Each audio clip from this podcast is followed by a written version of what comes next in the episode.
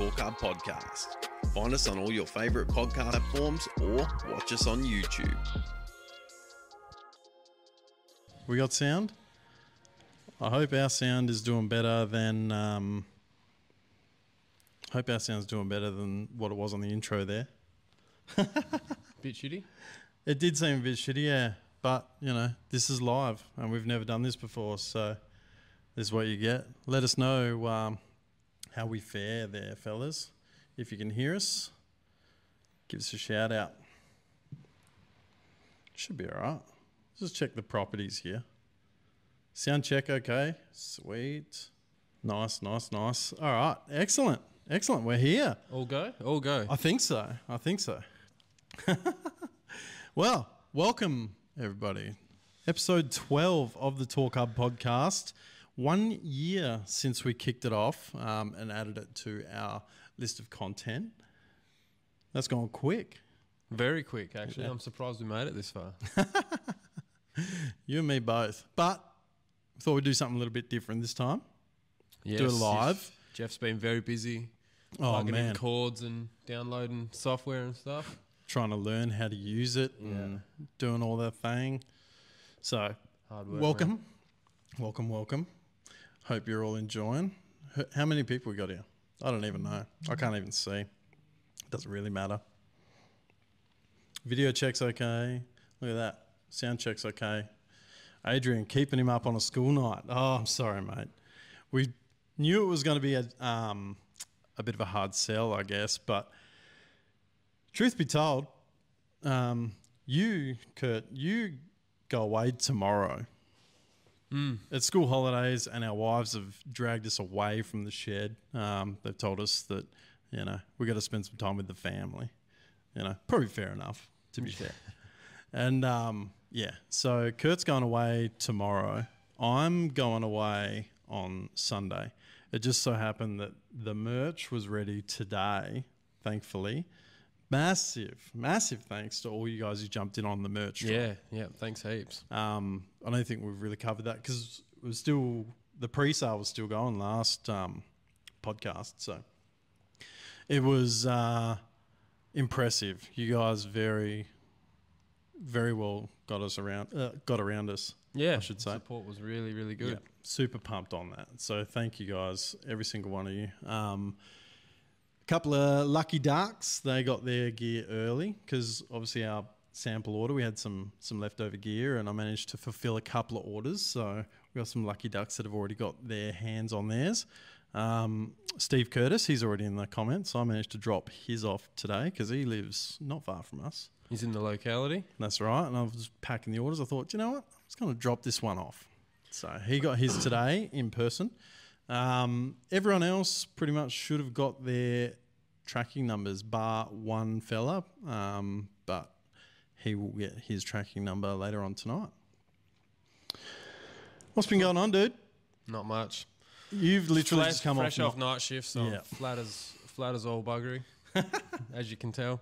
Yeah. Yeah. Other than that, not much. I'm uh, singing a couple of rares tonight. It's actually a funny story. I went to a local drive-through bottle and the fella there, he was in a fluster. He uh, he rocked. He told me I rocked up two minutes late to work today, man. Oh, I'm copping, it." and I rocked up like as he got there. Um, got these rares, and he goes, "Oh, did you know they were on special?" I was like, "No, man, that's just a happy coincidence." And he's just like, "Oh, payday today."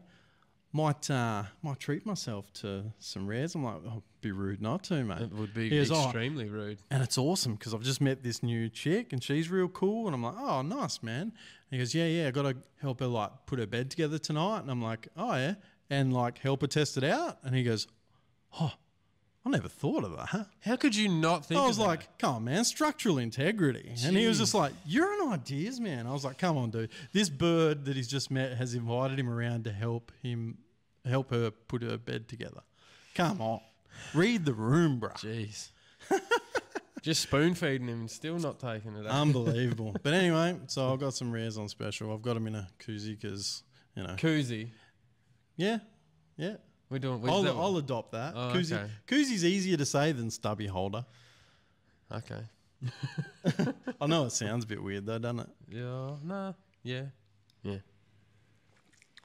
YouTube gets a bit weird about it. So, anyway, anyway, what's been going on to all the people in the comments there? Chime in. We got a few, few punters on board. Um,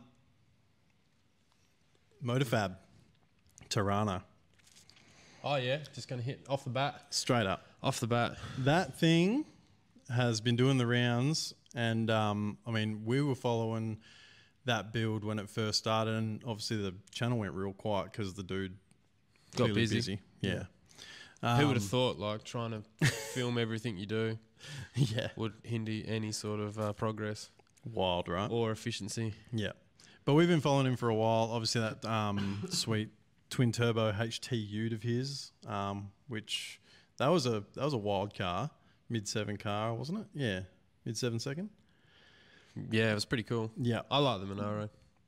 the junkyard Monaro. Yeah. yeah, yeah. It's like a junkyard car with a junkyard 454 with some marketplace parts and a nitrous kit. Um, put that together to race. Well, he didn't put it together to race farm truck, but he did end up using it to race farm truck during the MPK series, and I think that's what introduced him to these people um, who he's now involved with uh, for doing this Torana. So there was like a mad thrash over the last two months to get that thing together when it was pretty much just a, a chassis with a body draped over it and nothing else for the most part. Um, and now it's all fully together, ready for PRI. Um, and I I'm assuming that he linked up with a few of those dudes when the MPK series was going on, and man, it looks Hollywood. I like Carbon- the color. I don't even like blue, but it looks really good. Yeah, yeah, it's um, it's a take on the the original sort of blue of an LCLJ, but then I think he's got some metallic and some pearl in it, just to make it that little Is bit it special. paint? It's paint, is it? Yes, Oh, yeah, I, believe so. wrapped. Yeah, For some No. reason, I thought it was wrapped. I don't no, know. no, it's painted, um, and that looks sick. I'm a big fan. All Oh, the carbon yeah. fiber, um, the powder coated intercooler piping in the in, uh, in the interior and stuff. It looks so good, and that thing's gunning for six second quarter passes. Yeah. So that's going to be, you know, uh, um, what's what's the word for it? That'll be something to contend with for sure. Um, what have you been saying? Not much. Not much. I did see something cool, but I haven't got enough info on it, so I wasn't going to bring it up. But Well, there was a guy. we are live. Some people might be able to tune in. There was a just a random video I seen the other day of a guy that had I can't remember what sort of car it was, some sort of a hot rod. It was it was an American guy, Yeah. and um, he's he was running his car on hydrogen. It was Oh, a supercharged LS. It had like a really nice sort of rotating assembly in it. It was sort of really overbuilt. I'm making like 500 horsepower on hydrogen, and it sounded exactly like a normal petrol. Like it was it sounded exactly the same Yeah. Right. zero emissions, an actual true zero zero emission deal. Very Wow. cool. I'll, I was gonna um, do a bit more research on it and bring it up, but I haven't had time. Yeah. Okay. But yeah, that's pretty much the only thing I've got on my mind at this very second. Yeah. It's cooked night shift brain of mine. Yeah. Did you keep up to date with um, the drag week stuff? We were both No, kind of working while it was No. happening. No, So not at all. Um, I kept an eye on the leaderboard sort of every day. I'd have a quick squiz and um, shout out to Broomy. He put up a video with some highlights from um, Mike from WA Racing Developments. Yeah, I did see that had a Nova, eh? Yeah, Yeah, yep, I did see Nova over there. Actually, look at that. Broomy's here. G'day, Yeah, Broomy. How you doing, mate? Yeah, mate. Um, yeah, so they went over and they were in the, I think it was a Street Fighter small block power out of class. Um, did well, man. Like, real well. 775, I think, was their average over the week. Came second in their class. That's awesome. Yeah, hell yeah. And, you know, it wasn't without its struggles. Obviously, drag week is, is pretty punishing on, on the gear and the people. Um, so they had a couple of minor issues along the way, but they made it to the end and coming away with That's second. a victory in itself. I was going to say, right yeah. there. It's coming home with the second place trophy when finishing is, It's pretty cool, isn't it? Like all the way from little old WA. yeah. You know, we're like the, you know, the Wild West, just even in this small country. so to be on the world stage and doing that well is actually pretty remarkable, really. And it just goes to show the sort of talent that we do have in the country and specifically uh, in this state of WA. Yeah. We've definitely got a good core group of guys that are very passionate and very knowledgeable and have the go in them to make it happen, Yeah. which is cool. I love the Melbourne streetcar scene. Um, I love the the flavour that that adds. You know, the Melbourne streetcar style and that. But honestly, I reckon WA turns out some of the most aggressive cars, bar none. You know, like when you look at the stuff that say George Saparovich turns out, the stuff that Jeff Johnson gets his hands on, and um, you know Mike Dino himself, he he gets around some really serious cars. There's some amazing workmanship that comes out, and I reckon fella that uh, recently passed, Nigel War, he has a stable full of Yeah. really tough cars. You know, like Yeah. um, well, the HQ, Elite level stuff. yeah, Yeah. yeah, the HQ that won Red Centre Nationals the year that we went. You know, there's there's some amazing cars that comes out of Perth. Yeah. So uh, hats off to those guys for going to the states and putting it sort of on the world stage for everyone to see. I don't think there were any other Aussies that um, joined the procession this year. Usually you'll see like Benny's Custom Works and um, you know the, those sorts of dudes. The other um, Ben fella with the Fox body and whatever. But Ah, yeah. yeah, I don't think they were um, part of it this year, but yeah, it was um, it was interesting watching the the highlight reels. And thanks to Broomy for bringing it to us, and thanks to you know Kev and Ma- Mike and all that for um, filming while you're over there and getting the the footage to us. Yeah. it was wicked. Yeah, definitely. Yeah, it was Very rad. good. Um, probably not something that I want to harp about too long, but Power Cruise. Power Cruise Queensland happened between our last podcast and now. Looks like it was a ripper turnout. Yeah. Um, Obviously, heavily overshadowed by one single event um, where unfortunately someone's passed away. Um, what do you reckon? I don't understand. I when I first saw the video that it was sent to me, I wasn't sure what I was looking at. I wasn't sure if it was a wheel that had come off the car or like a bag or whatever. Um, then to find out that someone's been ejected from the car, how does that happen? I mean, if you've that thing was obviously putting down some power and it had a big tire on it, you'd think that it would have had harnesses. Yeah. Oh, how it happened? Yeah. It's You know, neither no here one- nor there at Neither this here nor point. there. But the thing I got out of it is just a reminder, eh? Of how- Absolutely. How, um, serious just speed is because you don't realize. You never realize how fast you're going until you're sort of out of control, or Yeah. at least you know you get split seconds of where you go, "Damn, that was that was a bit scary." And it's not even- a little moment. And it's not even if you've got good ground speed at the time of incident, but if you've got an acceleration rate behind you, then that deceleration Yeah. then has to act upon that force, and then that becomes exponentially greater. Yeah, we've seen it.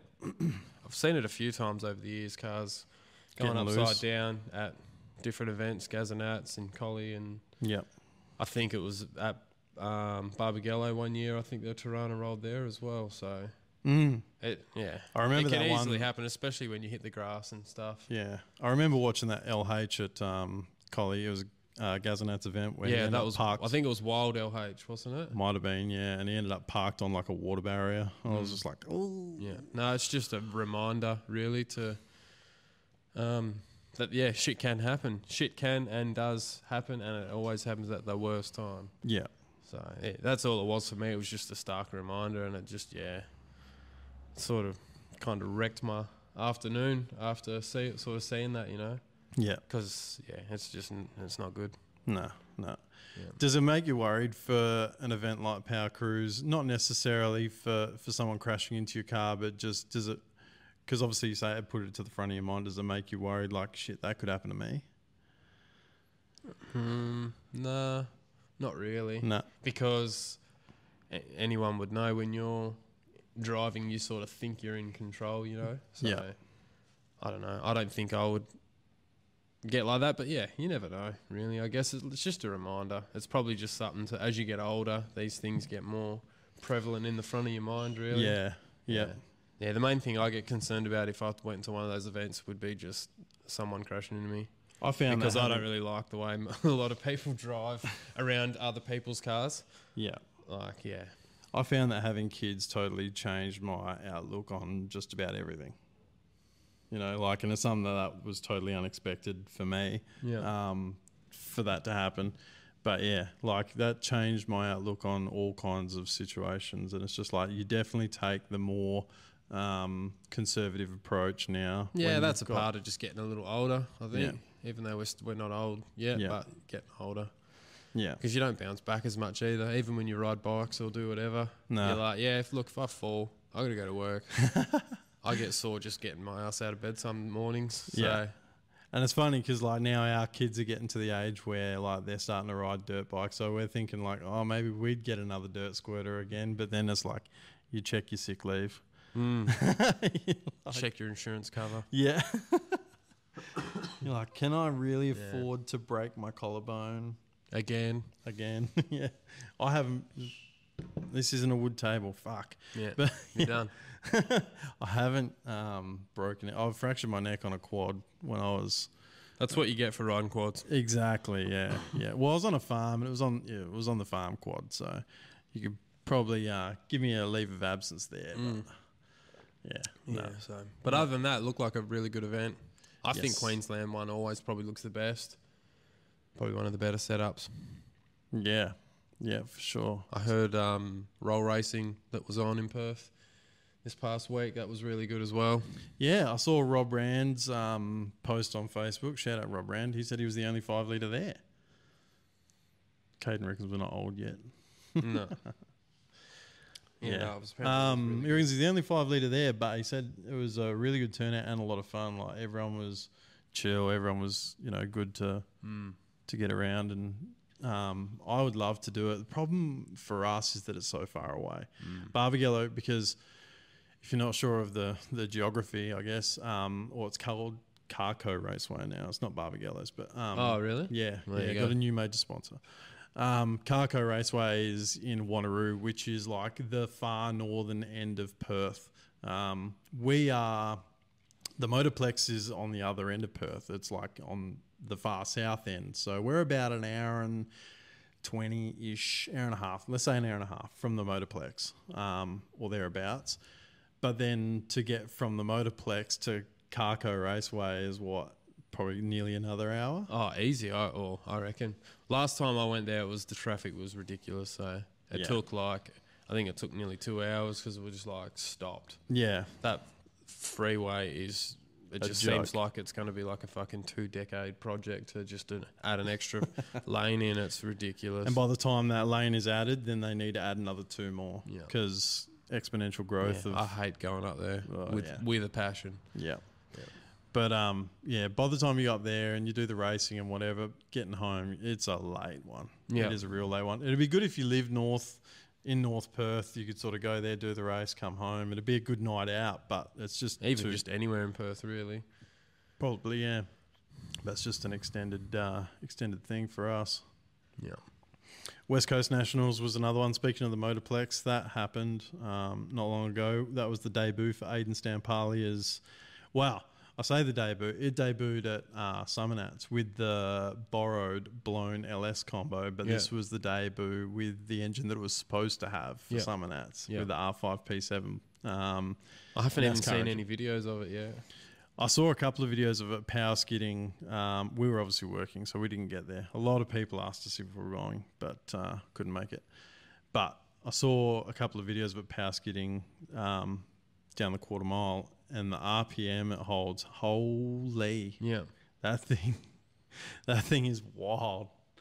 It's uh, yeah, definitely not for the faint of heart. I don't think. No. no.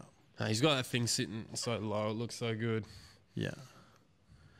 What have we got here? I thought I was getting a message from someone saying that your stream had stopped, but no, it's all good. We're still good. Are we still good? Seems like the chat's gone a bit quiet.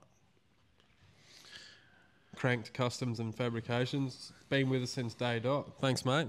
Hey, thank you, sir. Thank you. Appreciate you. Um, what else have we got there? Um, the Broomy was just mentioned, which was a really good point. Uh, Dragway at the Bend. Oh, How good does that look? I've seen some seen some um, f- pictures and stuff of that.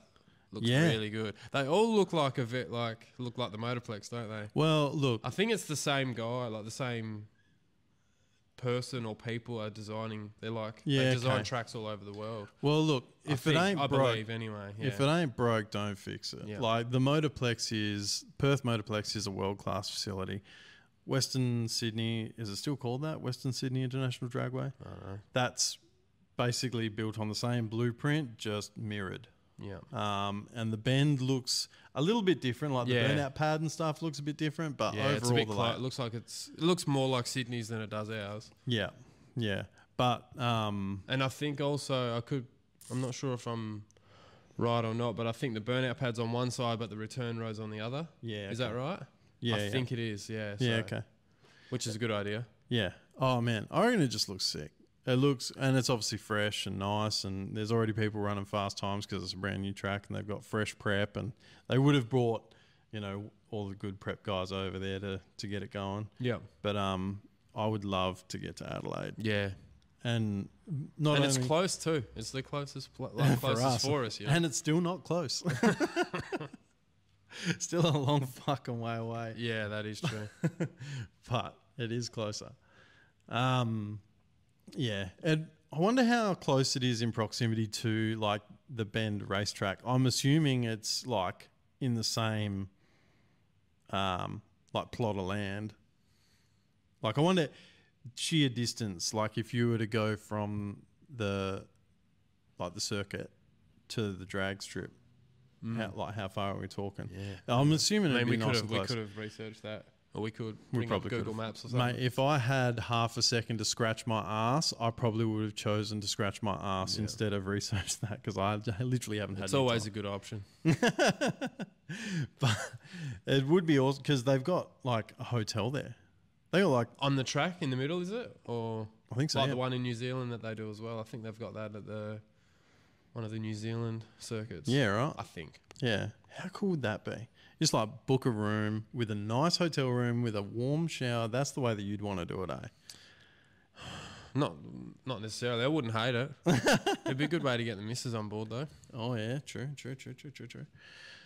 It's uh, it can be a hard sell saying that you're gonna be swagging it or whatever. Just trying to, I don't know if this chat thing's working. I'm trying to keep an eye on the chat in this window. I've got like a separate screen going. Oh yeah, here we go. Holy moly, yeah, okay, yep, yep, yep. The video and the audio are a bit out of sync. Oh, I'm sorry. Is it getting better? Hopefully, it's getting better. That I can't handle that when it does that. Eh? Yeah. Yeah, like an old Japanese like Like ninja Kung Pao. movie or something. eh? Kung Pao. Just need to drink more and it gets better. There you go. very good, very good. Uh, what else we got? When I became a parent, I lost 0.4 of a second at Collier Motorplex. Ooh, interesting. Interesting. I wonder what. co- What can you put it back? Try and put it back. Yeah, Doesn't work. imagine that. Just gaining half second by giving your kid back. How's the cheek on him though? Blaming the kid. Hey, that's a new excuse. it wasn't because it was down on compression. It wasn't Yeah. because the, the suspension setup was all fucked. It's because he had a kid. Yeah. I'm I'm all for that. Okay, so the bend circuit to the strip is a two minute drive. So it's not like walking, but it's pretty close. Yeah. Thanks for that, uh, Ricky. Ricky was the first one in on the merch drop. Did you see that? It was Uh, like when we put the video out and we announced that the pre-orders were open. He was in there. He was like, "Bam!" He's been waiting the longest for his shirt um, than anyone. Hopefully, uh, hopefully, this isn't too annoying. You know, the video and the audio out of sync. It'll be fine for those if you are listening on Spotify after the fact, because I will download this and it will be available on your podcast platforms after. It won't probably won't be the most exciting uh, podcast to listen to because we're kind of it's a bit Bouncing weird. off this thing. Yeah, it's a bit weird being live, but it will be the thing. Uh, so the hotel at the bend is on Pitt Straight. You can book a room for a roll racing night. That'd be sick. Yeah, That would be sick. because you know, as Roll racing's definitely sort of um, gaining a lot of traction. Hey, Mm, yeah. is that a pun? There's almost a pun there, right? But Ah, yeah, I, was, like- I was I was waiting for you to. No, well, it wasn't really. It was just accidental. but yeah, it's definitely getting bigger. I especially noticed like in the obviously the cars that usually reign supreme, the GTR stuff and the Evo stuff. Like, you know, you've got the um, the, where do they mainly do it? Sydney, isn't it? Sydney Motorsport. Yep. That's where the big ones are, and the guys from bloody Melbourne, like you know, they've got the good rivalry there. That's what you need. You know, Yeah. you've got your your Matuk versus your CRDs or whatever. You know, whichever big shops, and it's really cool. Getting after it. Yeah, And then Gup does his like street outlaws, um, drag stop like you know Yep. no prep. Um, same thing at Sydney Motorsports Park. That's pretty cool. They got a massive straight there. It's crazy, Yeah. isn't it? It's almost too long, though. Almost. But if we had that sort, similar sort of setup, um, say at Carco Raceway, that'd be a prime option. You could go book a room for the roll racing night and then come home the next morning. Yeah, definitely. If you didn't have work the next day or yeah, something, yeah, yeah, that'd be sick because there's really not well, there's not really any accommodation options close by either. yeah. Unless- You've got to head back towards the city, don't you? Yeah, yeah. Yeah. But then even then, like, And even that'll be a pain in the ass. imagine like, if you you're taking a car and- trailer and shit. You know, like, not everyone's going to be brave enough to drive their car there, roll race it, and drive it home because, you know, the obvious. Yeah. But yeah, that would be a prime option. Uh, Jamboree, 4th of November at the Bend. That's good. That's good to hear that they're already signing up some, you know, big events Yeah. early in the piece. I know they wanted to be ready for the No Prep Kings thing, but it was, yeah, like, Way what- off. Yeah, Next, yeah. next year if just they come. I wonder how six, how much of a success it was for the Pilgrim. Well, I guess they don't know yet because it hasn't aired here, or I don't know if it's aired in the states or whatever. Yeah. Um, yeah, it. Well, obviously, it's going to have to make money if they want to come back. Yeah. Well, I mean, see the potential for it to make money. People will watch it, won't they? It's not Yeah. like they're not gonna watch it. No, It's just whether more people watch it and how much it cost them. yeah, I guess. mm. yeah. But yeah, nothing bad come from them coming anyway. I don't think. No, no, I don't think so. Um, let's go over to. Do you have any marketplace morons? Uh, no. I think I can play the jingle, but I can't obviously bring up the graphic. Let me see. I've, this has never been tried before, so. No, look at that. Go on. Yeah, it's like Rode Connect has totally done a factory reset, so I don't have any of my things. That's okay. That's okay. Just go without. This is live, people. This is the problem with live shit. Feels like I'm watching Monkey Magic. nice, nice, nice. Um, Liam, how can we add to our original order? Um, if you had have emailed, I could have. Um, I could have added to your order, but yours has been sent today. If I had known that you're in Busselton for the weekend, then we probably could have organised for you to get it uh, while you're down here. But it is on the AusPost truck on its way out to the goldfields. So um, if you'd like to place another order, you can. Actually, that's another point. If you missed out on the pre-order, or if you've got the FOMO and you really wish that you had have got in and bought a shirt, I have updated the website. There is basically any potential profit, and let's be honest, we make like three dollars a shirt. any potential profit there was from the pre-order, we pumped straight back into buying more shirts as stock. So we've got a limited number um, across all sizes of the white shirt, the which is the one I'm wearing tonight, um, the Pick Your Poison shirt. We've got a restock on the black Torq Hub shirts. We didn't order any more hoodies because obviously it's going into summer, but we Yeah. do still have some hoodies left over. So if you would like to get yourself some merch, if you did miss out and you've been regretting it ever since, you can go to the website now, torqhub.com.au. I've updated the website and you can place an order. Like I said, I'm going away. You're going away tomorrow. I'm going away on Saturday. Um, so if you do want it out ASAP, get yeah, get your order in soon. Otherwise, you'll be waiting a week until I get home, which isn't that big of a deal. But poor Ricky, he's been waiting probably what seems like Forever. well, it's already a week longer than it should have been because we did the pre-order date out by a week, wasn't it? Yeah, yeah. I was meant to do. That's funny, actually. I was meant to do a two-week pre-order. Um, that's what we'd agreed we were going to do. It was going to be two weeks. But then when we filmed the thing and we're like, right, what's that date going to be? And we looked at the calendar and we fucked it up and we turned it You into three- looked at the calendar. All you right. told me the date, and I miraculously remembered it first. Yeah, well, you didn't correct me, so I'm saying we. We have to own everything, we. don't we? We. What are you, French? We. um, so, yeah. Struggling with motivation to finish my car because it keeps fighting me through the what? The steps. can't None of my mates are into cars at the moment. And I don't oh, and don't want to help. Any tips for motivation?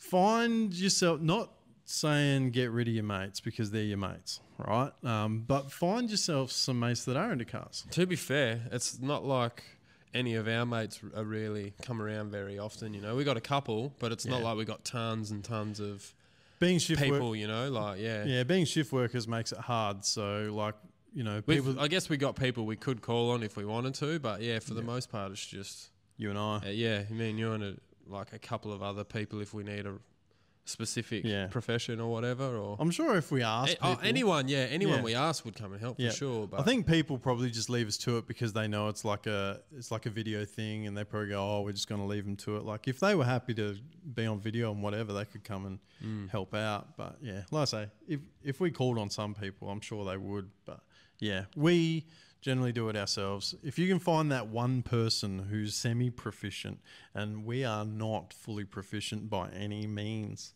Uh, we sort of make it up as we go along sometimes, and sometimes it works and sometimes it doesn't. Mm. Basically, the only thing that we don't have to make up on the fly is the welding because, you know, that's kind of your thing. Mm. The rest of it, I don't know. We're, we're obviously building experience now. Obviously, we've been building cars since before we started filming as well. But, you know, there's still there's still a lot of lessons that we need to learn, and we're not going to learn them until it costs us an expensive fuck up, I reckon. What do you reckon? that'd probably be the best lesson, though. Really. Yeah. So, Well, won't that, make that mistake again.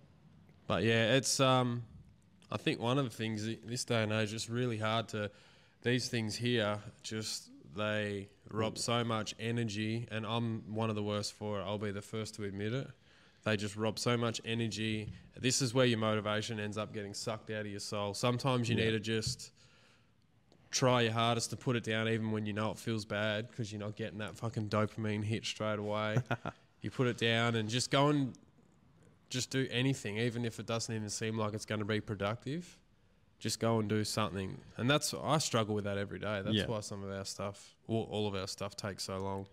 We've said it before. I think Broomy said it a lot of times, and we've got some other mates that sort of live by the same mantra. But an hour a day will build a car. Oh, 100 percent. An If hour a day, you're there- kicking goals an hour a day. Yeah, Like Yeah. I'm, I'm not at that level nowhere near it. no. Even if it was just Monday to Friday, when you finish work, you go out to the shed for an hour and tinker before dinner, um, or whatever. If you can do that, if you can set that time aside, then you will Yeah. absolutely Yeah, build. even write it down. Write what you need to get done down. Break it up into smaller goals so you can where you hit that spot. If you hit something you don't know what to do, well, when you've got on your lunch break or whatever on your days off, have a quick look. Yeah, You've got a supercomputer in you know in the palm of your hand. You can Yeah. you can get any information off these. and this thing here, YouTube, this is the greatest free learning resource that we have. Yeah. There's so much information. There's so many very, very knowledgeable people, exceptionally skilled tradesmen who are giving away these trade secrets for free on YouTube. You've just got to be asking the right questions in the search bar and listening. and not be scared to fuck something up. That's probably my biggest drama. I always want everything to be like Perfect. you know, perfect. Um, and I've just learnt over the last few years, especially on my own stuff. uh, I, I don't mind it on my own stuff because I'll, I'll quite happily redo it again or whatever. I don't care what I think about what I did, but I Yeah. do always care what you know the owner of the car or even you guys. Sometimes I want to try and always put my best foot forward. Yeah. you know. So just yeah, try not to um, care too much. Yeah. You know. You're You'll a big one- surprise yourself. I've surprised myself with some of the shit that I've done that I had no idea whatsoever. like when we did the roof on your car. Mm. That was um, that was a learning exercise, and that turned out excellent. yeah, the engine bay as well. Like, yeah, Yeah, yeah. No, you've been. I've noticed over the last, um, say, the last few months while we're doing the wagon, you've been a big one for breaking things up into stages and being like, right, this today. I'm going to get this bit done, mm. and when you set that goal, it's easy to achieve it. Like, if, and if you manifest it and you work hard, Yeah. you can sort of, if you got good time management skills, which we don't, Well, it's just the yeah, it's having the goal. yeah, So, because at least then, if you've got no goal, well, then you've got nowhere, and that's what I'm still struggling with in a, in a total build concept yeah. because it's not easy. Not everyone can do it. No. Uh, Broomy says Bathurst next weekend. Who channels their inner bogan for that one day a year and settles in for an entire Sunday of V8 supercars? Is that something you used to Nah. do? Nah. Nah. Nah. I used to when I had um, that commercial shed. Remember, I've Yeah. got the TV up there, but I had that TV set up on the wall there, and I'd sort of go down there. I was building Brad's car at the time, I think, or maybe I'd started Caden's wagon. This is like six, seven years ago. Um, you know, I'd have barbecue and I'd have the race on, and we'd just be swinging spanners down there. Yeah. And that was like good because it was in you know an industrial area, so you could make noise and do whatever, and no one gave a shit. Yeah. um, which was good. I haven't of late. I haven't really. I think it's probably just the nature of V8 supercars in general. Really, I think they're, I don't know. I think they're not getting better. They're probably getting worse. I think as Yeah. far as just the whole sport in general. I think. Someone said to me the other day, I think the guys that own the Bend are trying to buy the V8 supercars, or the it's not V8 supercars anymore, the supercars franchise. yeah. Okay. I hope they don't take away the Clipsal 500. you know, like that Adelaide Street race. Yeah. Yeah. That'd be a that'd be a shame to lose it. It'd be awesome to have it at the Bend, obviously, but to lose the street Yeah. Well, you, race, I yeah. You don't have to lose one to gain No. another, do you? No, that's right. But, But yeah, um, I guess it does have a good rivalry. It's just not the same as what it used to be. yeah, I don't know if there's any truth to that or whatever, but yeah, that's just uh, a little rumor I heard. Uh, let's go further down. Diesel night at the Bend. Keen to see some coal rolling. Hell yeah, that'd be cool. Um, couple of guys with some advice for Tim there. Watch some project car videos, listen to some good vibe music, and go for it. That's Yeah. some good, One of my favorite things advice to there, do UFO. In the world, I reckon, like just my happy place is when no one else is around. When I can just go into the sheds, the missus is like out and the kids are at school or something, and I've, it's just me, and I don't really have any. I don't have any pressure to do anything on anyone else's car or even my car. I can just go in, just turn my music on, and just just tinker around and just you know do whatever, whatever I just feel like doing Yeah. Bit of How much bit of more- but it's just uh, that is yeah, that's my that's my thing. How much more do we get achieved on? So, like, obviously, when there's some long welding out stuff, or you know, the fabrication's getting a bit drawn out. There's only so many times you can film you cutting something and sticking it together, yeah, right? Yeah, I get a few of those shots for the video, and then after that, because you can't have music on when you're filming because YouTube gets shits on. But then we put the camera away. I start editing or whatever on the laptop while you start um, welding or you know doing further fabrication. We put the music on. How much more productive do we seem when we do that? yeah, yeah. it's a thing. hundred percent. It is a thing. Yeah. You get a far better workflow, I reckon. Yeah, for sure. Yeah, it brings the vibe up a bit. Yeah. Uh, what's the go with the VR next? We've just been talking about this. Yeah, I get. I honestly get embarrassed talking about it. I had a friend come visit me. My mate Ben come and visit me today. I haven't seen him for since motivation, and yeah, even telling him like I haven't touched it since motivation, like at Yeah. all. And that's just like you know, like what you just said before. How do you get motivation? You know, I struggle all the time. I It's- could have. I could have had this car. There's no real reason why this car shouldn't be out and about. Well, I guess when you do get the spare time, you are putting it into, say, other cars at the moment as well, which Mm. does make it hard. But yeah, there has been time where we could have. I think we've said it before. Needs are fan shroud. We're going to try a fan shroud. Yeah, Yeah, to see so if we're gonna build helps. a I fan I shroud? do believe that's going to help. Yep. You're going to finish the exhaust because at the moment it finishes at the diff. Yes. You're going to run it out the back. Yeah. Uh, we need to make some spaces for the injectors. At the moment, under pressure, it's starting to unmask the O-ring. Yeah, little it bit. just has a, it's a stupid problem to have. I don't know why I have it. It's No. got the full length injector in it, and it's just yeah, the chamfer on the intake manifold just allows the body of the injector to move down into the manifold too much, and it unmasks the O-ring. And then if you go the other way, that because that chamfer's so big, you know, the O-ring starts to basically uh, you know, lose tension in that as well. Yeah. So. And it's not like we've seen any like major fuel leaks. Yeah, well, the, the thing that stopped it this far is I just a quick fix was just to roll an O-ring, like a uh, three mil sort of, you know, your normal size O-ring, rolled it over the injector body, so that was just took up a bit of space, and now it can't do it. But it's not a good fix. The the O-rings are already like fairly well perished, so it's only going to take one of those to break and fall out. yeah. And then we've got E85 everywhere. It's not a good look. So not only that, like the reason why it hasn't leaked yet is we also haven't got it under boost. Once you start getting that fuel pressure rising up, I think we're at a much higher danger than what we are now. Hmm. So we'll get those spaces made for your injectors. It's probably what two, three mil. Yeah, probably three mil. Um, we'll get that done, and then after, It's just little stuff, the little annoying stuff. Yeah. That's not really much fun to do. No. If I had like a new G series like G45 to put on like all new Plasy clamps and alley bends, I would have like done it all. I'm like, fuck yeah, let's do this. But when it's just the little shitty annoying jobs with like not much satisfaction, it's they're the ones that are really hard to get done. And that and you'll notice anyone that's done any sort of project work, you, the the last ten percent is can be a, do- a lot hard to get Oh, through yeah. it, and a deadline is probably the best way, and for me, one of the only ways to actually make it happen because you're just like, all right, we just got to do it, and you just Yeah. you just you just get in there. So, yeah, well, so, so yeah, I think the very next thing will probably be the exhaust and the shroud. They'll be both super easy jobs. I've really, I've not wanted to put a shroud on it for so long because I have I don't really like the idea of having the shrouds hard up on the radiator. I've always been a firm believer that you want a shroud sort of, you know, a good 15, 20 mil at least off sort of the core and off the end tank. So you've got a bit of bloody room there. So you can, the fan actually can pull through the whole core rather than j- just where the fan is. And then, yeah, so um, that's why, you know, otherwise I would have put a shroud on it when I very first built it. But if anyone has any insight on that, get in the comments and let us know. Yeah, there are there are definitely workarounds, but Yeah. I'm trying to do something that is the easy start at the easiest and then work my way back to the more expensive. Yeah. You know, if I could have back when I first bought this fan, I was looking at the brushless ones, but they just weren't that readily available. It was sort of really hard to find, and there wasn't much info on them with controllers and all that sort of jazz. So I just went with the normal Spal fan, which is a big unit. It is a big unit. Mm, so, yeah, we'll do some more stuff. I want to get this all the fab. The idea is to get the fab done on the wagon in the next, you know, month or two, month and a half or whatever, and then we can sort of maybe ship it out and get it here, and we can start doing some of the mechanical stuff here. Yeah, That was the idea, and then we can.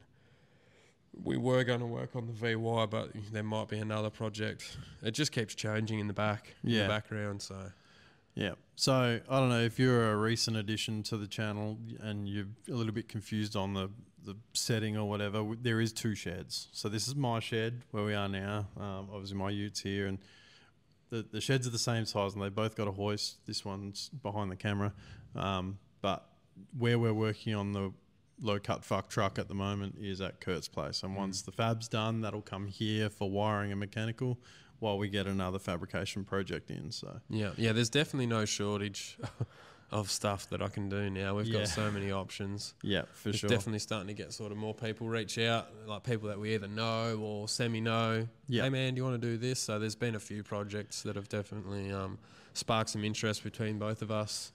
We're very, I'm very selective. that very, doesn't very mean selective. send us No, no, no, not at all, not at all.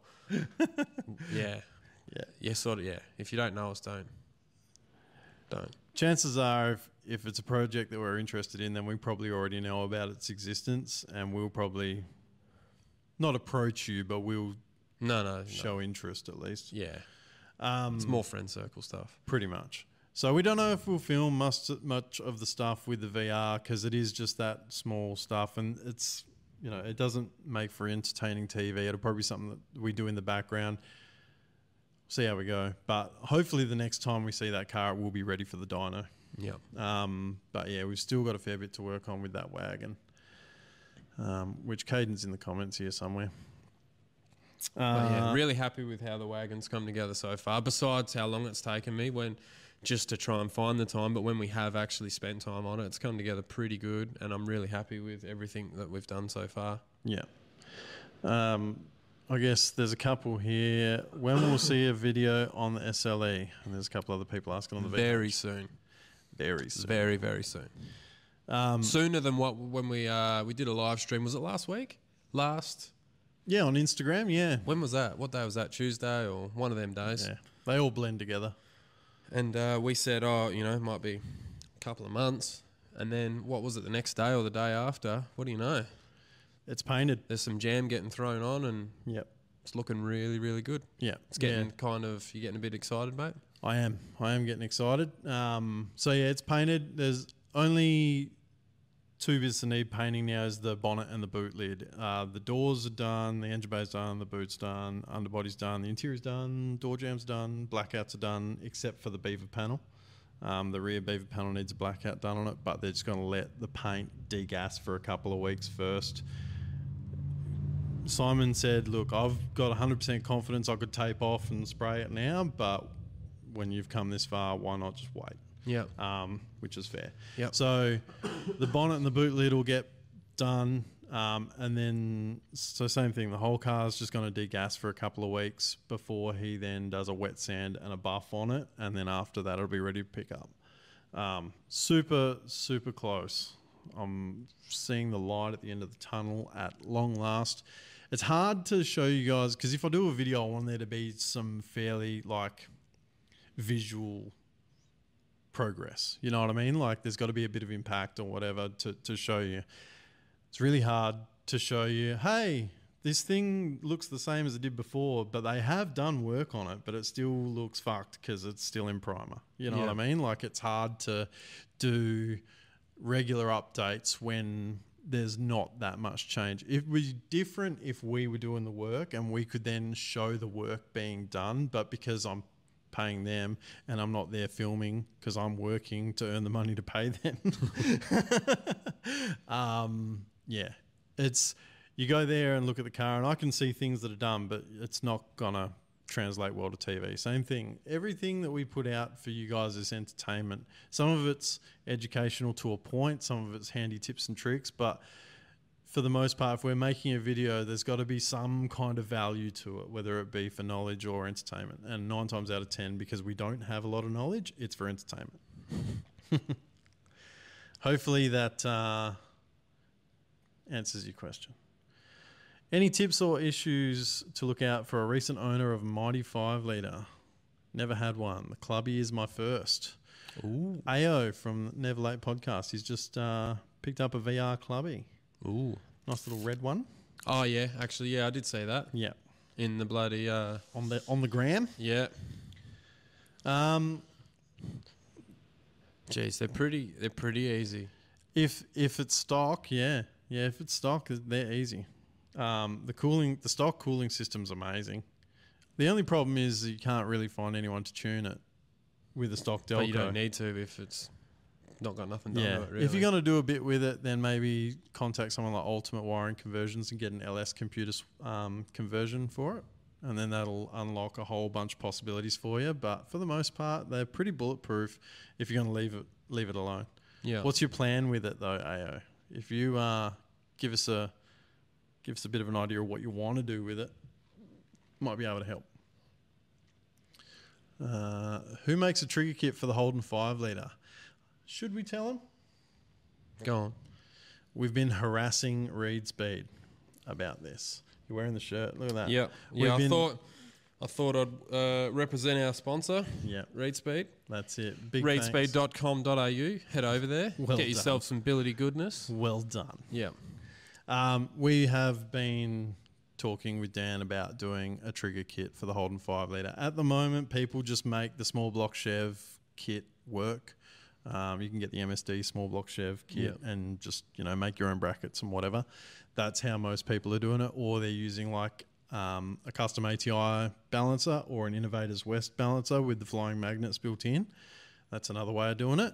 Um, You still need the bracketry though, don't you? yeah, yeah. But there's no one that does a bolt on trigger kit for a Holden 5 litre. So that is something that we're looking at doing. I did also ask about doing the um, external oil pump and that, but Savvy Motorsport do do a kit and it is a good kit. Yeah. And I think uh, to his credit, I think it's one of those things where he's like, look, they already do it and they do it well, so I'm just gonna let Yeah. them have it. Yeah, well, it doesn't make sense to try and crack Compete. into it. Like the Holden stuff's already a pretty slim market as it is. Yeah. Yeah. And that's probably why no one's developed a crank trigger kit because, let's be honest, a lot of guys are too scared to put aftermarket EFI on these motors. It's just like yeah. a lot of the time it's not a done thing. It's you know, they just want to muck around with the old Delco or whatever, or do the chips or Yeah. so. I have no doubt if someone made a plug and play harness for a whatever, pick your brand, Fuel Yeah. Tech, Haltech, friggin' Holley, whatever. If you could make something that just clicked in, you you would um, get a lot of people buying them, I reckon. Because a Yeah. lot of people are like me; they're scared of wires and spaghetti and stuff. So it's um, yeah, I get it. But that's something that we we do want to do with read Speed. Obviously, we've done the the RS1 kit on the the wagon, and you've got the six rib alternator kit on your car. But when um, I guess we spark this partnership together, what we really want to do is help develop some other niche products because there aren't that And then promote them, yeah. yeah, there aren't that many hardcore five liter guys around.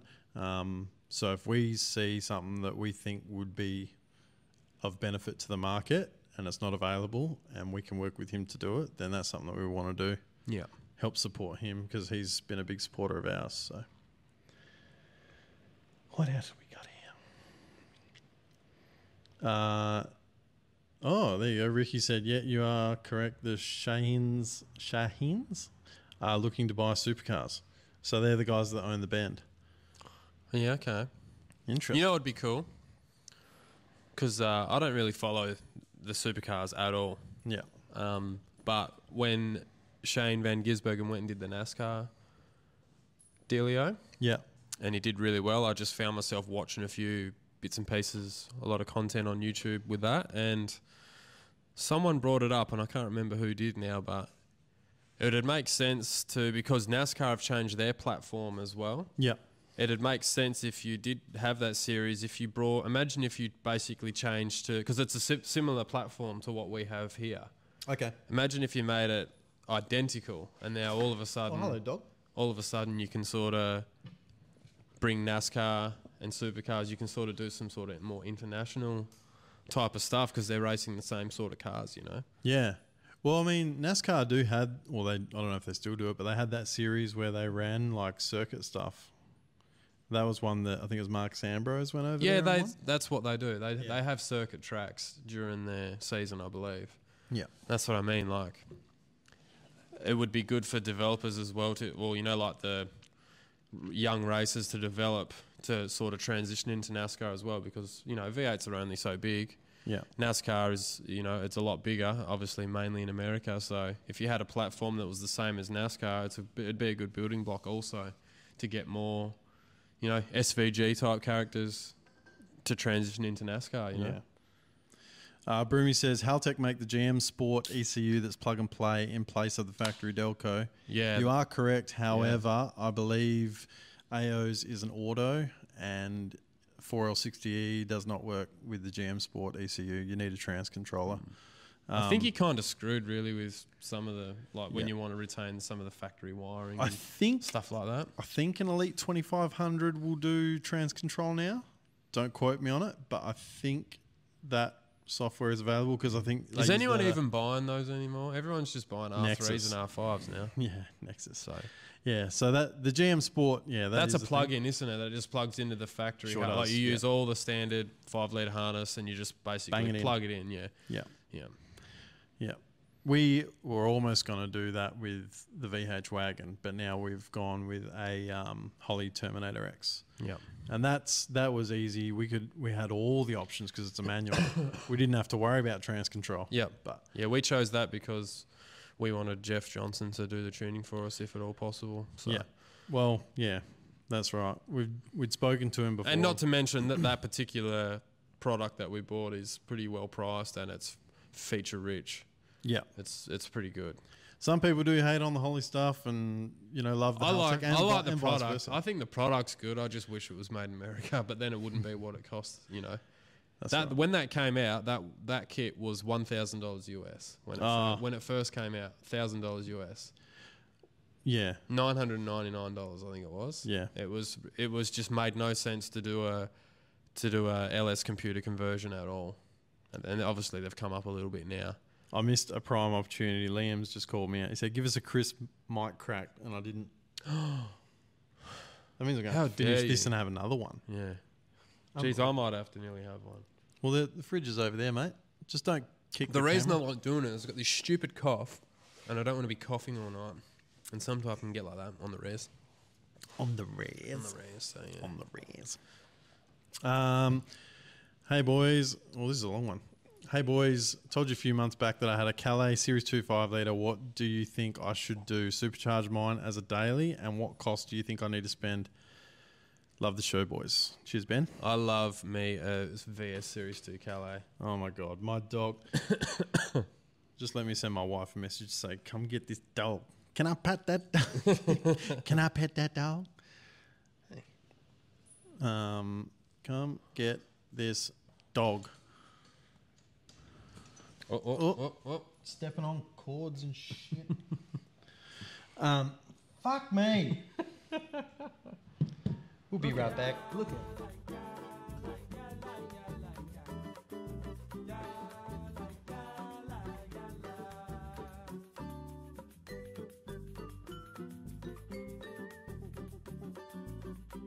And we're back. Are we? We're back. All right. What? Where were you? I can't read out. any of that. Hey? Dog was going berserk, tripping all over cords and shit. Fucking hell. You can't deny that this is life. Bad Q, I can still see us. Yeah, you can still see us. Um, but you just can't hear us swearing at the dog. that was the whole idea for the pause screen. I hope you like the elevator music too, by the way. Elevator music was uh, just a last minute add in. I figured if we need to do a wee or get an extra drink or something, we could just do a quick uh, pause screen. Right, back to the question, Jeff. Right, back to the question. Series 2 Calais 5 litre, should we supercharge the daily? What cost do you think I need to spend? Right, I am a big advocate for that Harrop 2300 kit. Mm-hmm. For simplicity of being able to bolt it on, go get a tune, and just go. That's essentially what this car behind me is. This Ute, it's got a very archaic version of that. Got the Eaton M112 blower kit, bolted on with the stock bottom end, go get it tuned, whatever, and bang, you're on. Yep. I think it's a very good way of going about it. How much is it going to cost? That's going to depend on your um, availability, or you know, your availability, your ability as well. What tools you got, what time you got. Um, you can buy the kit for what ten grand, non-intercooled. Yeah, something like that. I think you're probably looking at fifteen grand for the intercooled kit, Yeah. or thereabouts. Yeah. um, with a bit of shipping and whatnot. But yeah, it, the the kit would be. What does the kit? It doesn't come with no injectors or anything, does it? Um, think you might be I think. At, I think add- at fifteen grand, you can get it with Mm. injectors and the intercooler. I'd say, let's say if you bought it and you could fit the blower yourself and then just put it toot it down the road to the tuner, um, you'd probably be into it twenty grand or thereabouts. Yeah. At least, really, I guess. Depends what sort of Yeah. drive line you've got as well, Yeah. you know. Have you already got an exhaust? You know, like a free flowing exhaust.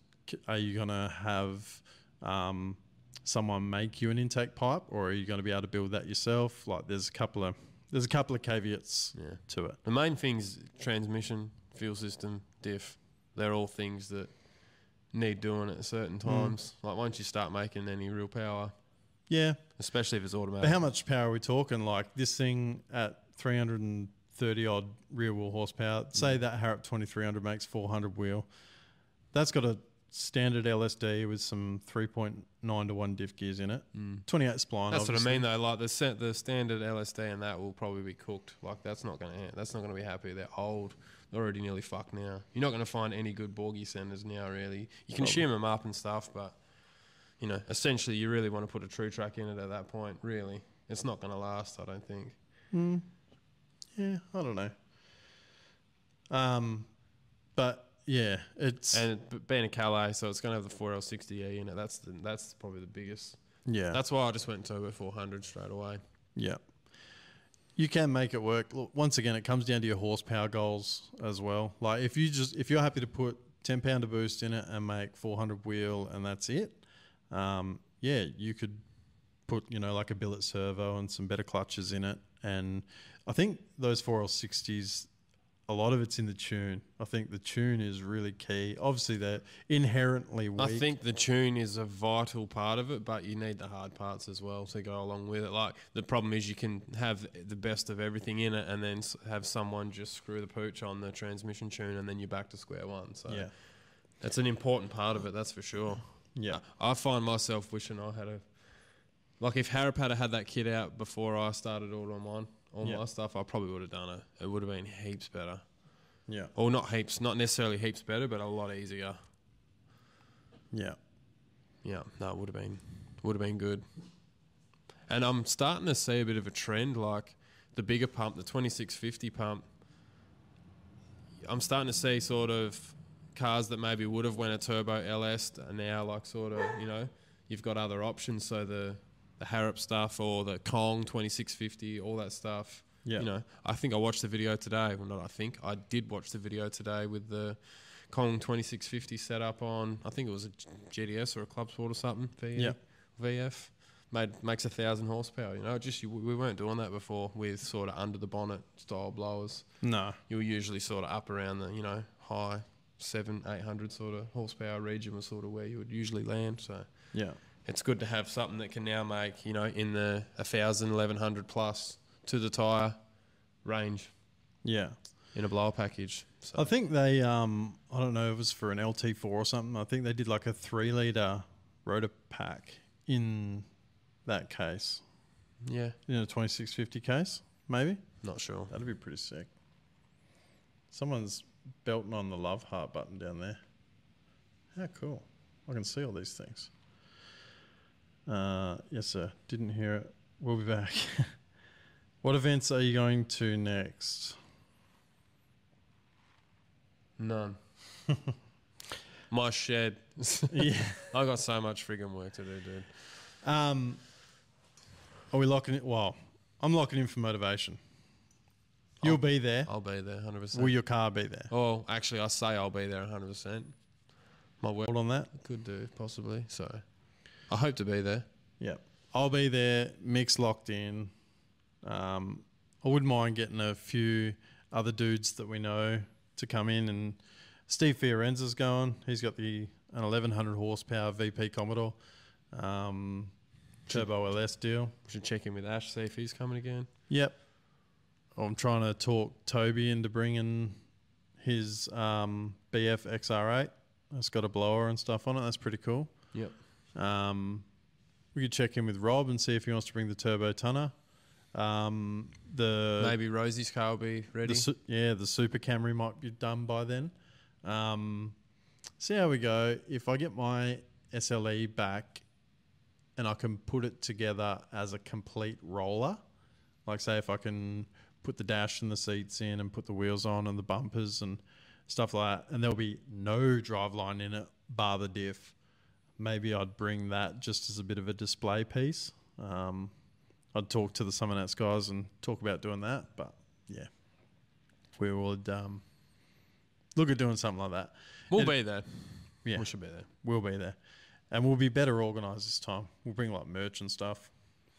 I think we'll you don't need to bring heaps of shade Yes, yeah, heaps of shade.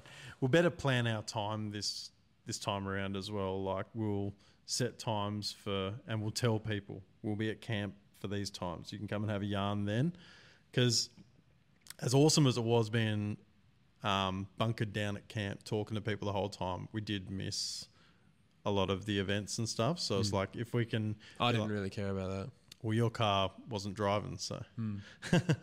but yeah, something like that. I don't know. We'll work it out. The elevator music was hilarious. Good stuff. Thoughts on Dave Kindig and Kev Dog coming to Australia? Got my Ute selected for their show and shine at the Adelaide 500. I didn't even know about that. Dave Kindig, uh, that's of Kindig Customs fame Yep. high elite type Pro Tourer cars. Yep.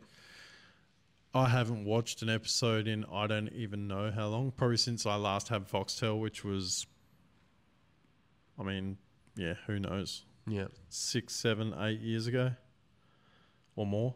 I don't know if I've ever watched it. Got That is some- pretty cool though. They've got some uh, some real nifty parts and stuff. I do like um, his custom door handles. Well, they like push in, they like Oh, mount yeah, flush. yep. yeah. They're I have real seen nice. those. They're the ones where you like push one side and it comes out. Eh? Yeah. Yeah. Yeah, they look sick. That's cool that you got selected for their Yeah, show. that is. That's awesome. That's uh, got a blow on. So actually, that brings me back here. Bang, my boy Tristan. When we be putting an LS1 in that Ute behind you, should we tell him? You want to tell him? You can tell him. I don't know what we're telling him. It's not going. It's not going to happen. Not in that one anyway. Yeah, not in that one. Um, actually, that reminds me of. He said, "Drag Zach's car out." That was um, the Celsior that was on our Instagram live stream the other day. Yep. Pretty sick. I've got to go back. There's a comment on our YouTube that I want to read out to you. I don't know if you've seen it or not. There's a couple actually. So first off, Fu Manchu, he's in the live stream at the moment. I've seen him commenting here and there. Um, an aspirated stroke five liter can make 400 pretty easy and probably cheaper than a blown build. Opinions there? Um, Easier? Once again, once again like Yeah, s- easier. You can do it. absolutely not. Um, The amount of machining and stuff that you'd need to do, easier. No, you can bolt a blower kit on in an afternoon. That's easy. Building an engine, not easy. but you can also buy. You could also buy a, a, a crate a, engine a built motor, Like a ready to Pavtec go. Yeah. thing. Yeah, yeah, but how much are those? It depends. It, yeah, I think the number, the number of sort of, or, you know, the horsepower number is irrelevant. It's kind of what you want Yeah. out of it as well, because each different type of uh, power adder or you know Atmo or whatever, they've all got their different attributes. It depends what you want. Yeah. Um, he said, "Perfect. I think that's why I'll go. Cheers, boys. Have you been to Summernats? Yeah, You've I been? have. Yep, I went to Summernats thirty. Yeah. It was pretty good. I have not been. Um, I'd like to go at some point, but it's a hard one for us because motivation is more or less straight after, pretty much. So motivation is local to us. We can drive an hour and a half down the road and do that one, um, and we can take our cars and all that sort of stuff. If we're doing Summernats, we'd have to fly over accommodation and all that sort of stuff. It's very it becomes cost prohibitive, um, and it's the time off work as well. Instead of being just a couple of days over the weekend, now it's like a couple of days either side as well. Yeah. So, um, It's definitely worth doing though. oh, I'd love to do it, and we will do it. Like we when I did it last time, I did it. I only went for sort of the day. I was Yeah. visiting family over there, and I sort of went with my uncle, and we just sort of went for the day. Whereas I think you've got to make a weekend of it. You've Yeah. got to sort of go there, make a weekend of it with the, with your crew or whatever. Take a few boys, and yeah, just have a good boys sort of weekend Yeah. of it. I reckon. Mark my words, Torq Hub will go to Summernats. It's not going to be this year. I don't know if it'll be the year after, but we will go and you will see our coverage of it. Um, you know, we're good friends with the media guys that do the Summernats um, stuff, and, and they want us there as well. So we're just we just got to work something out. One year we'll get our ducks in a row and we'll go. It'll be amazing. It'd be awesome because there'd be so many people there. Like it'd be really good for us to touch base with all the people on the East Coast as well. Yeah.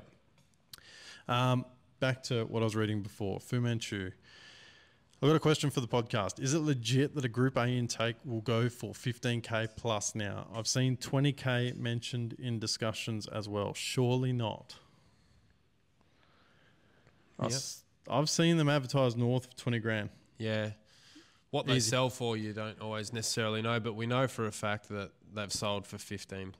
15 I think he could have sold his that at fifteen grand, ten five- times, ten five times. times over. I reckon Yeah. you could have done it ten. He had, But that was that was also a while ago as well when Yeah. you couldn't you just couldn't get hold of anything. Everyone was buying everything they could because there was that much money getting thrown around. Government was just giving it out. Yeah, fifteen So- grand in twenty twenty three would be considered cheap for a Group A intake.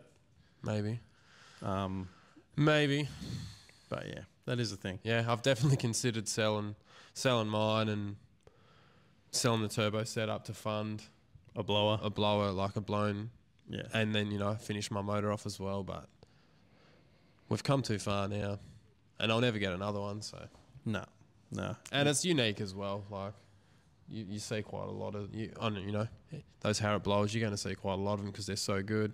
yeah, You're not going to see anyone stupid enough to do what I've done with mine. yeah. You're right. You're right. Uh, and there was another question on the YouTube uh, community page. Potty question. This is from Kurt Bryce. I think he's in the comments as well. Show yourself, Kurt Bryce. I did see I did see him there. I'm pretty sure.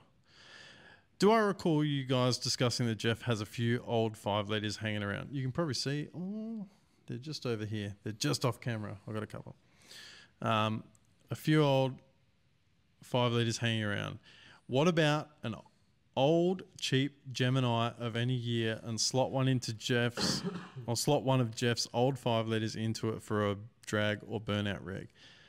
Done on the cheap or as cheap as can be. Maybe shout out for anyone who has anything they can donate, maybe a paddock basher or a bush wreck. Thanks. It's like he's in our head It's kind of freaky, weird. because this week and the week before we've been looking around. I came across a Gemini panel van which had the whole arse end cut out of it. No engine, it had like a dash. Um, he had like a four link kit that was just sitting in the box, like just four link brackets and a shortened AU diff. Um, none of this was in the car. I think the back of the car was held up by an engine crane in the photos, but it was a green TD, I think, Gemini panel van. Um, and that got us excited, didn't it? Mm. Yeah. Because we thought exactly that. Let's grab a five liter, bang that in there. We've got a spare turbo 350, or there was at the time a cheap turbo 400 on marketplace. Put that on, you know, like the gears started turning Yeah. hard. We didn't have enough money to buy it at the time, nor And we've we got no room. time, no room. The room is a killer at the moment. We don't have any room to store it while we're getting through some of these other projects. So it kind of just sat in the save list on Marketplace. But the whole Gemini wagon thing with a five litre just as a party car, because that was the other thing. Shout out to um, Andrew from Classic Lacquer. In the last podcast, asked about if we'd build a skid car. Same thing. Got the gears turning Yeah, definitely. like okay like what have we got on hand we've got a harrop intake we've got an engine we've got a solid roller cam Yeah. that's sitting there doing nothing you know we've got a few bits and pieces we've got one of those ls ecus with a conversion harness maybe you know like it really got us thinking obviously we'd still need a lot of money and a lot of parts to finish it. Um, but the whole part, or the whole theory of it being a party car is that it's not going to have a finished interior. It's not going to have all the mod cons. It's going to have the bare basics. And being that this was a panel van, it had a lot of real estate for signage. Um, it'd just be a good thumbnail type car, you know? Yeah, a good base. Because I've always wanted to go to something a little smaller, slightly smaller, you know. The LC, Torana, LC, LJ stuff's kind of a little bit out of reach for, for what we're doing just because of the sort of the dollars that they fetch. So that's, I mean, uh, Gemini's kind of a good consolation. Yeah, yeah. We um, yeah. I don't know. It got the gears sort of turning because the other one that we thought of in the past was like a VY one tonner because it's like got that full chassis and the solid rear end as opposed to the VY that we've got, which is you know a monocoque body with an IRS. We thought maybe we could do like a one tonner, same thing. Put like a a VZ or a WK front end on it and put a dirty five liter in it. You know, something that it's not meant to have. But um, I don't know. We've got lots of dreams and no, Just trying to get through what we got. yeah, no money to pay for it. So it's it's just a thing. I'm just gonna bring up. We've got a couple of um, we've got a couple of voice messages as well. Big guy down under says, "I love me a party car. Build a convertible VP with a blown five liter covered in grass for Nats. I remember that one. Yeah. The fake grass. Yeah. yeah that was a good one. Liam Blackley, yes, yes, yes.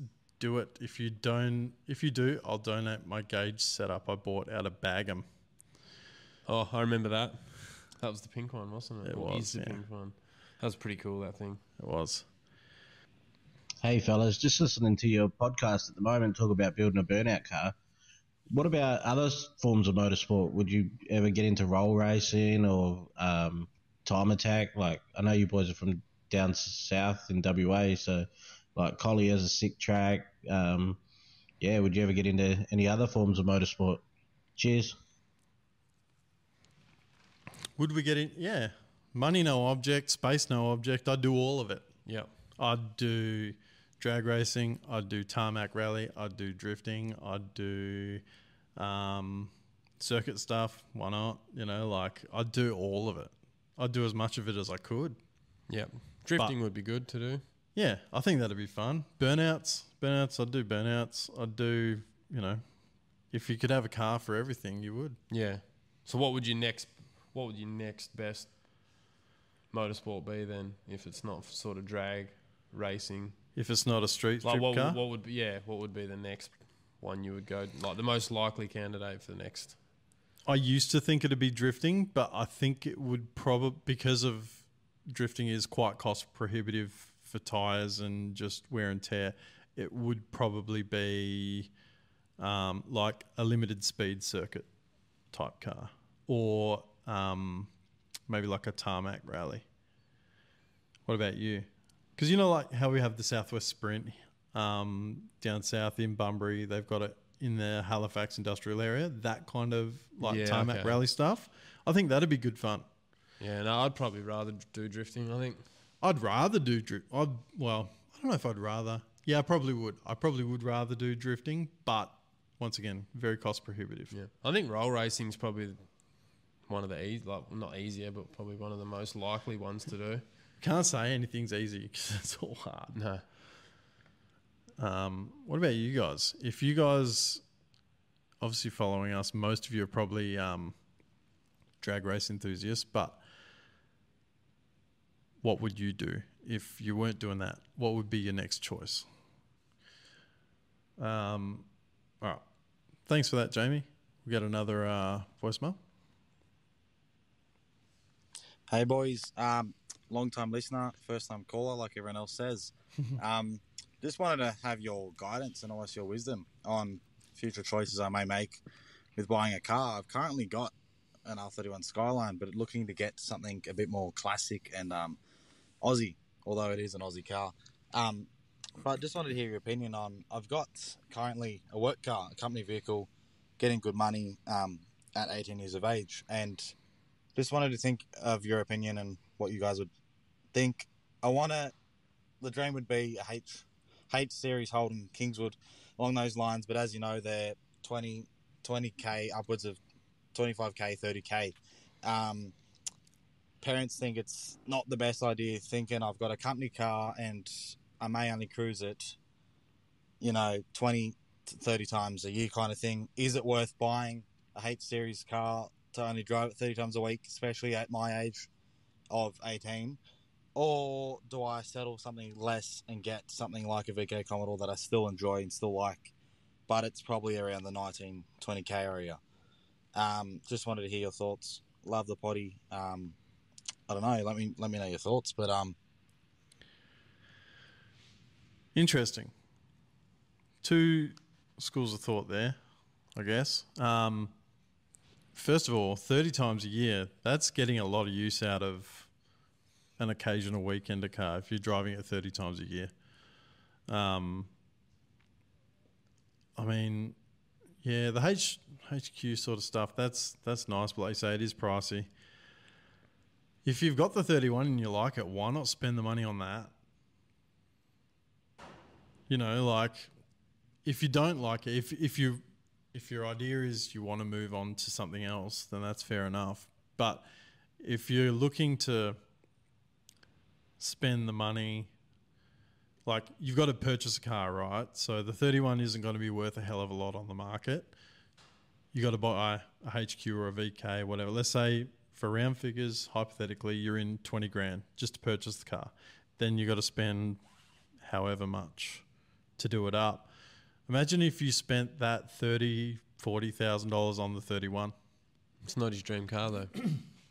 It's not his dream car. I think what the real question is, so you've got a work car, and so pretty much he's saying what his dream car is is not something that if the work car disappears, you tell your boss to get fucked, you stick his job up his ass.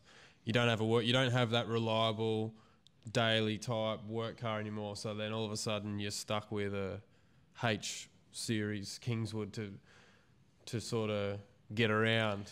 We've just got to be in a position then where you've got that backup where you can buy, and it doesn't, you know, you just buy a fucking VY exec, mm. you know, costs you five grand, Yeah. say. Because otherwise, yeah, sure- you just go for what you go for whatever you like. Really. yeah, yeah, I say go for it. yeah, really. yeah. But then I guess so. The other question is, does he go for the the HQ, JX, whatever, whatever, or if he goes a VH, VK?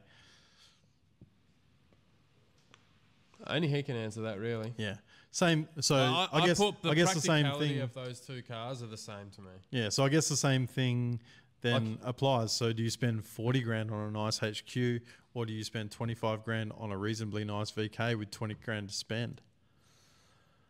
Yeah, I think it more comes down to how drivable it is. Yeah. That really seems like the only question to me. Because if that work car was his car, well, then you'd just buy what you wanted, wouldn't you? Yeah. You wouldn't have to worry about. No.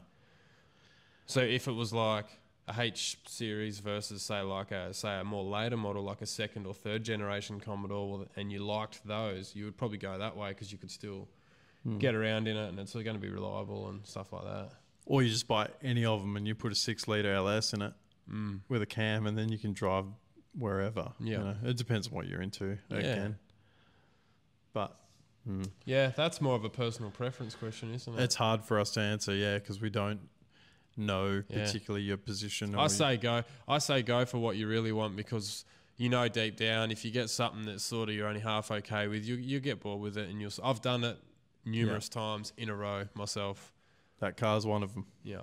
So, you know, in the end, it, they were all just distractions because I didn't want to work on my car that I, my VR that I've got. So Yeah. in the and you know that was the car that was never going anywhere. So in the end, you you might as well just bite the bullet. Do what the heart tells you. Stay true to your path. Stay true to your path. That's what I say. Uh, just going back through, Caden, he'd be frothing a Gemini panel van. Hell yeah. Yeah, we would too. It's not on marketplace anymore, but it has been advertised multiple times. I've noticed, so I don't know if it's actually sold or if the guy just gets sick of dealing with fuckwits. Mm. So, if we sell a whole bunch of shirts, which no, but if we get to a point where we finish the wagon, we clear up a bit of space, and we got a bit of money in the bank, I'm just going to send that dude a message and be like, "Hey, have you still got it? If he does, then we can talk turkey because it wasn't super expensive. No. You know, like it was. It was probably pretty rough in real life. Oh well, yeah, though. but that's perfect. Like for what we were going to do with it as a party car, cut. It already had the whole rear end cut out of it. We're going to tub it anyway. You know, like it's if it's rough, that's perfect because we can do a little bit of body work and a bit of bog and slap some paint on it and make Yeah. it close enough, looks good in a photo, sort of thing. yeah, Um, but yeah, that's that would be the reason why if it hasn't sold. That'd be the reason why it hasn't sold is because it's a bit rougher than people think. But honestly, that plays right into our hands. I reckon. Um, Messiah Moon, Messiah Moon. I'd love to turn my daily Visa SSU into a drift car. Probably wouldn't be a bad option. I've seen them drift. They're not bad. Caden says tarmac rally, drag racing, and drifting would be his order. Interesting. Drag racing isn't his first. See, this is what um, people get spun out. So, if you don't know, Caden owns the VH wagon, the rear mount turbo project that we're doing at the, at the moment. Everyone's, yeah, I don't think people get that this is not a drag car. That's why, oh, the turbo's too small and the too much lag and this and that and everything else. It's a street car. And if tarmac rally is his first preference, well, that probably speaks volumes for what we're doing, I reckon. Uh, Liam says he'd love to go drifting. His little, little brother goes to driftability every year. And it's an awesome shout out to the Misfit lads. They take him every year. Dead Set Legends. That's awesome. Yeah, that is awesome. They do a similar thing at Collie Motorplex every every year. They um, have one of the NDIS approved. Um, I don't know what what would they be called. It's a company, yeah, people that help out people with disabilities, and they bring um, Oh, a lot of them up to Yep. the track, and then you get a whole bunch of people that just volunteer their car for the day. They just roll up there and they just do hot laps, which is great for them. They do Yep. some- speed limited though. They do tell them like 100 k's is your max. Yep. And then they put um, all of these underprivileged people in cars, put a helmet on them, they have fat time. I reckon that'd be an awesome. Everybody event. wins. That'd be an awesome event to do. If you were free on that day and you could do it, it'd be so much fun. Rangry Skid Motorsport, the later H series, like H says, you can still get for a decent price, like low 20s with a 6 sometimes, a V8, but with a lot of rust. That's the problem. A lot of rust. Yep. And that's did I what I reckon that day, though? Gemini would have been like. I reckon it would have been hella rusty. What one? The Gemini. Yeah. I reckon, yeah. What about that H series I sent Oh, you yeah, with the the big block one? 454? Ooh, 25 grand. Not registered or anything, but whatever. Yeah, I do love me a H series, especially a U.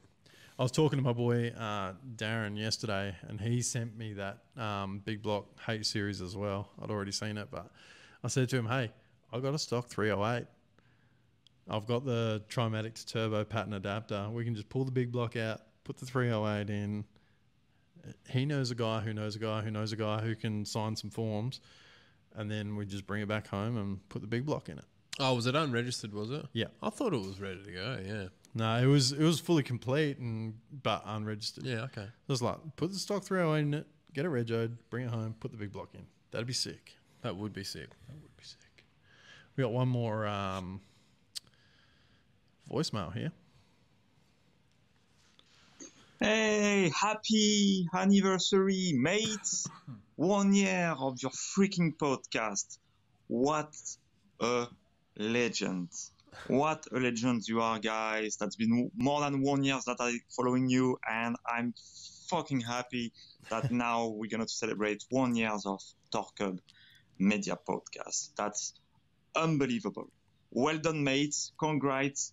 Keep going, keep doing, and just cheers to you, all of you guys. Cheers. Thanking you. How good is Alex? Absolutely. He's a legend. he is committed Absolute to the legend. cause. This is our uh, resident Netherlands correspondent.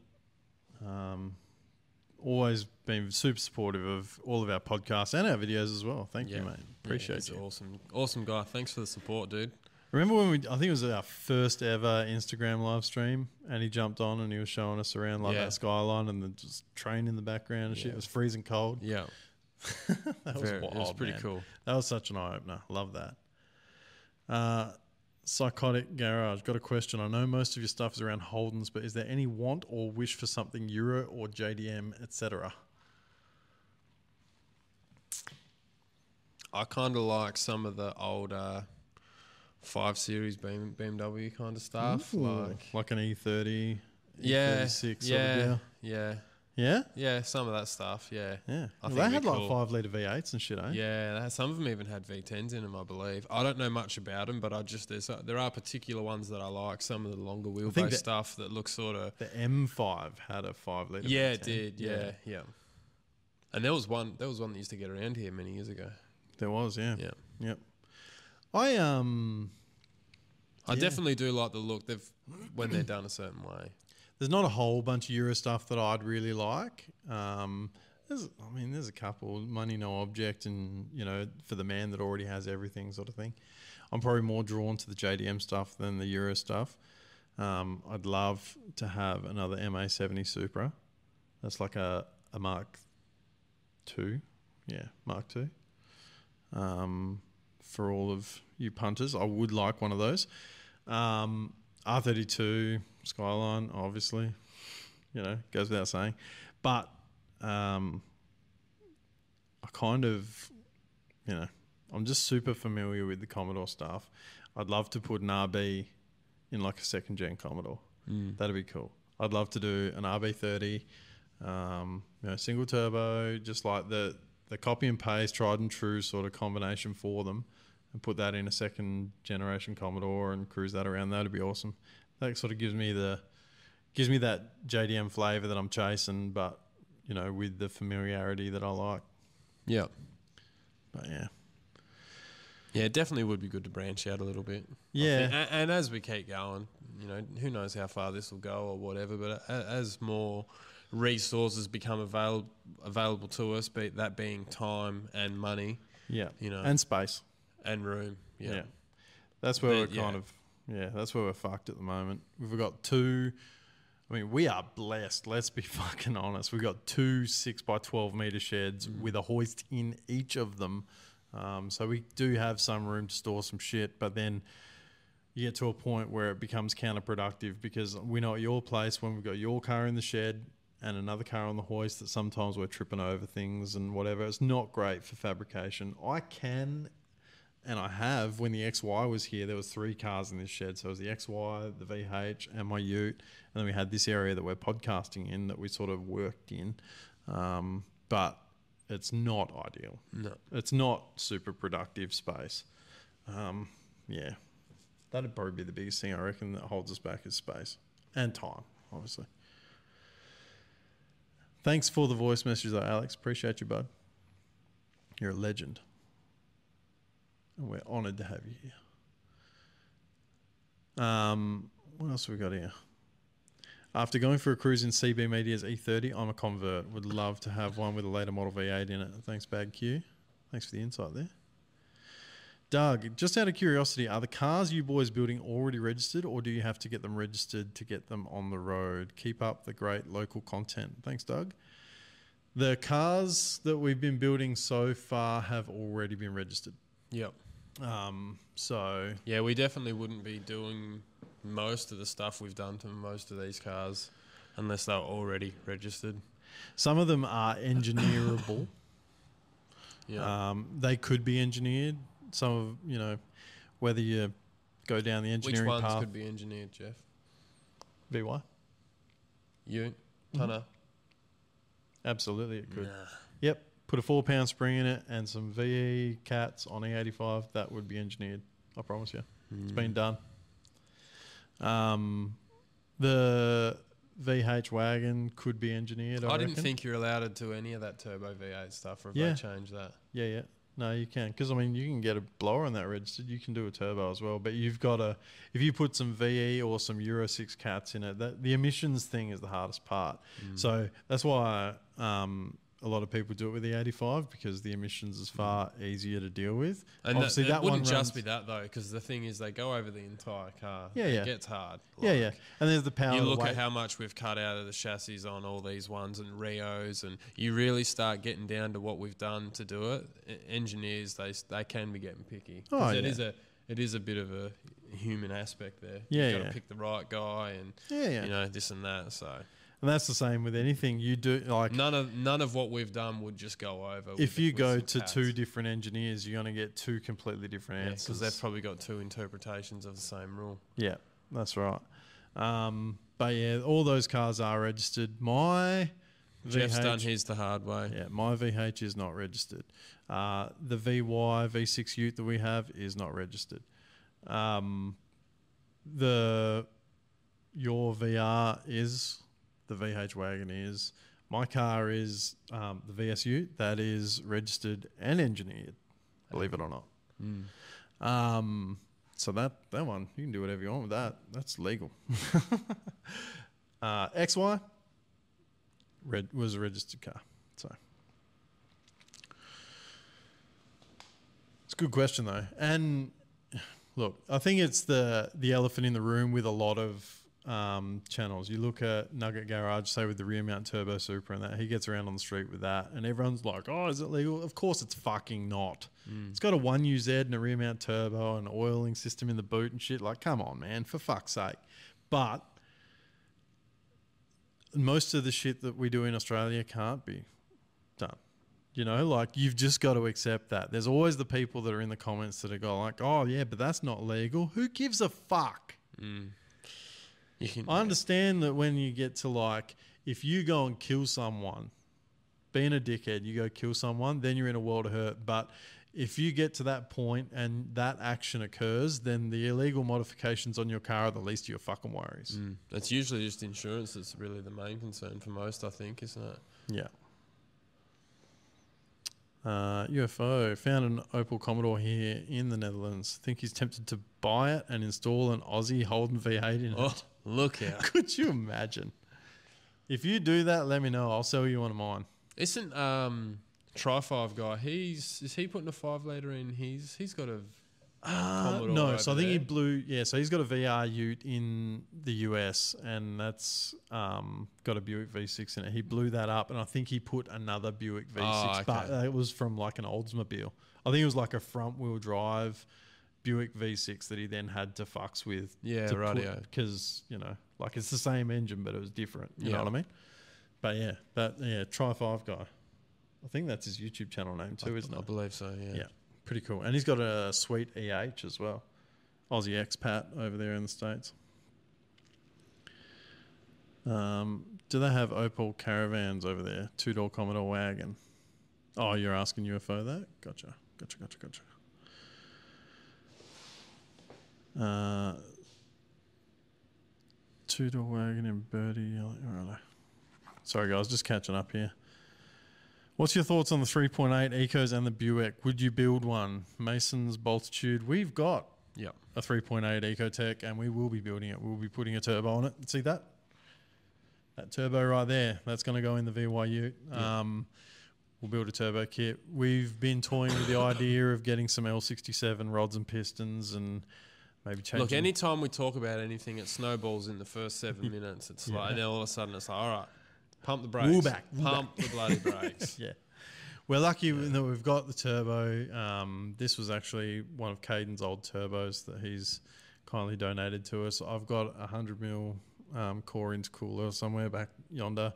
Um, got that fuel pressure regulator there. Like we've got Oh, we got all sorts of stuff. We've got some bits and pieces kicking around, and with you know a bit of scrap pipe and a few hours of Kurt welding, we will um, we will ab- absolutely make that happen. But same thing, we got to put a fuel pump in it. We got to get some injectors. We got to do all kinds of things. But that is the plan with the V6 Ute is we will build a turbo kit for it, and that will probably be somewhat of a party car, unless that Gemini panel van comes up. In which case, we'll probably build the Ute and sell it to fund the Gemini. But Yeah. there's um you know there's a whole bunch of plates in the air on that. So, but our thoughts on They're a the- great platform anyway. Yeah. The only thing I don't, well, not the only thing, but the main thing I don't like about them is what the hell they sound. Yeah, I just don't like the sound of them. but I mean, you look at Arcade Garage, you look at Cornfed Boost, you look at um the Winged Motorsports guys with that Eco Boost burnout car. Man, you can't deny they fucking work. Yeah, And hundred they work well. Yeah. To think that that car um, that Ryan Stockham's got, put that out there. I think it's an L67 bottom end with some ring gap and all that sort of stuff. Punishes the piss out of that thing with that turbo, and just belt and tires for a couple of minutes straight. Loves it, man. It's good. It's so good. Good cheap fun. Yeah, they've done an excellent job on it. I'm big fans of theirs. Shh, coppers are on here. Are they? They probably are. But if the coppers are on here, then they're the good ones anyway. Sweet as. Um, have you got anything left that you want to cover there, mate? No, I I've got one so. thing that I want to finish up on, and it's because it's very fresh in my mind, and it's also because it's on the chip, powered by ReadSpeed. Yes. Got to give them the shout out. Absolutely. Readspeed.com.au, proud supporters of the Torq Hub podcast. Mate, I'm surprised you got nothing that gets you on the chip. You've just come off night shift. You are going away with the family tomorrow, surely in packing your shit and getting ready to go away on school holidays, no less. That you've got something that gets you on the Not chip yet. I'll get there though. tomorrow. Yeah. You'll be halfway down the road. Oh yeah. yeah, I'm just feeling so cooked right now. I can't think of anything. Yeah. Um, I want to get after the ATO. That's a given, isn't it? I want to get up. The biggest gangsters known. bullshit.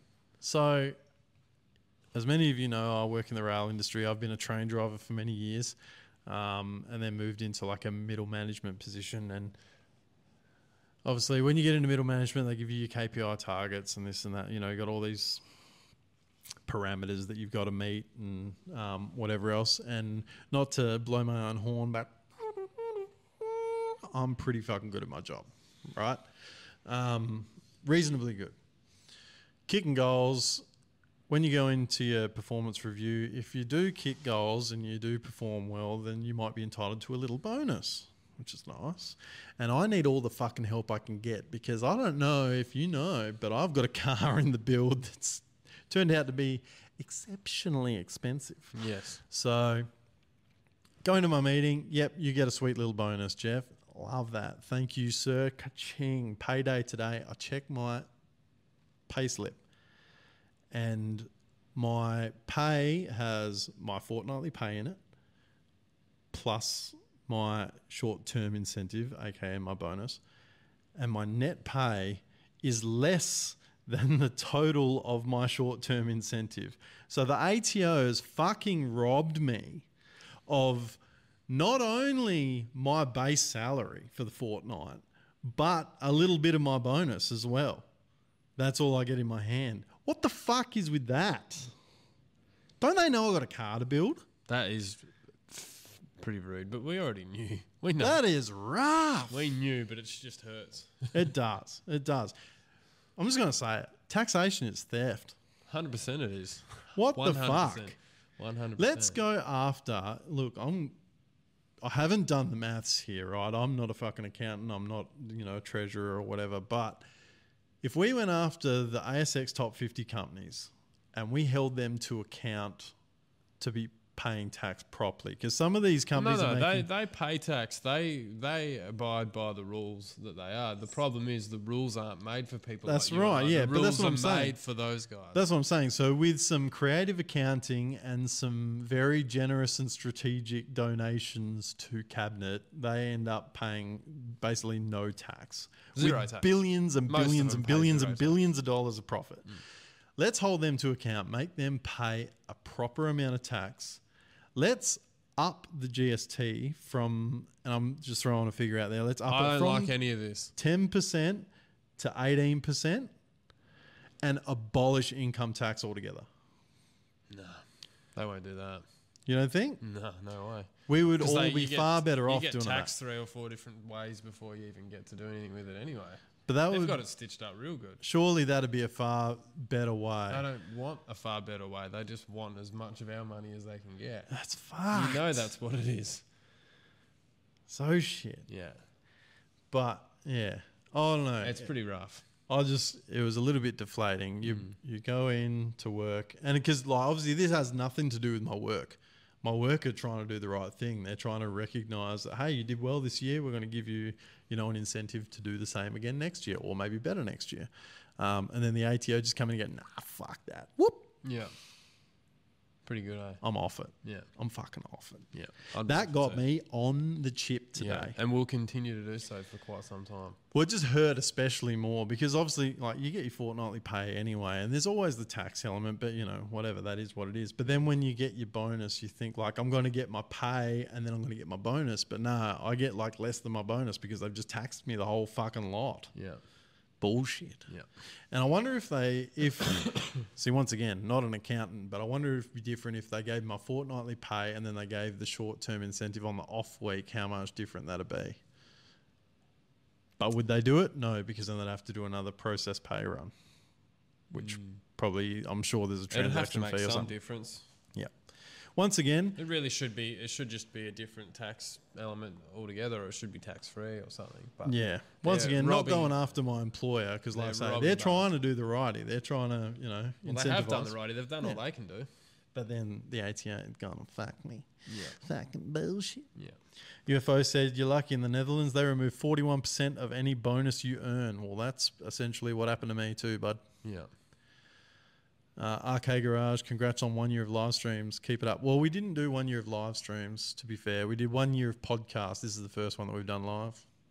But thank you. Appreciate it. Yeah, Keeps my dude. work livable and something decent to listen to. Decent, we're using that term very loosely, obviously. Yeah. Hundred percent. but thanks for that. Uh, Dank says you need a side business that's a good tax write off. Never paid more than 11k in tax in the last five years. Phew.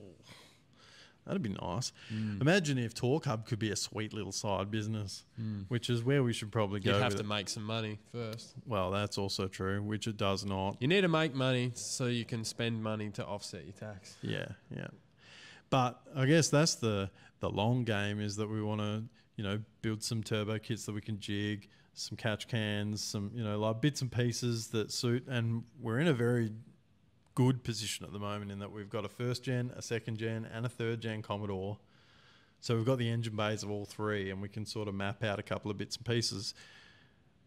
If we had the the smarts, if we were smart men, and we're cl- clearly not, I'm Um, definitely not. we could have those parts on the website and people could buy those Mm. Yeah. and that'd sort of be an additional sort of side income for the Torq Hub business but yeah as it stands like I say we probably make about three or four dollars on a shirt because we're fierce on quality and we won't sacrifice on it so that costs money um, heads up next time we order shirts the prices will go up because we just that means we'll be taking a loss next time um, but yeah, that's that's why it is what it is. Yeah. But yeah, then we're paying the extra for like just the small things. Like for each shirt, it's like you're removing the tag off. You're paying extra to get the screen print put on with the logo and the size and the washing instructions and all that, yep, yeah. which we're happy to do. And we're paying extra for the nicer shirt, and we're you know we're paying extra because we're getting them screen printed, not vinyl heat press, and you know like there's a Or- whole. yeah, there's a what's the other one? DTG. DTG is another one, yeah. Yeah.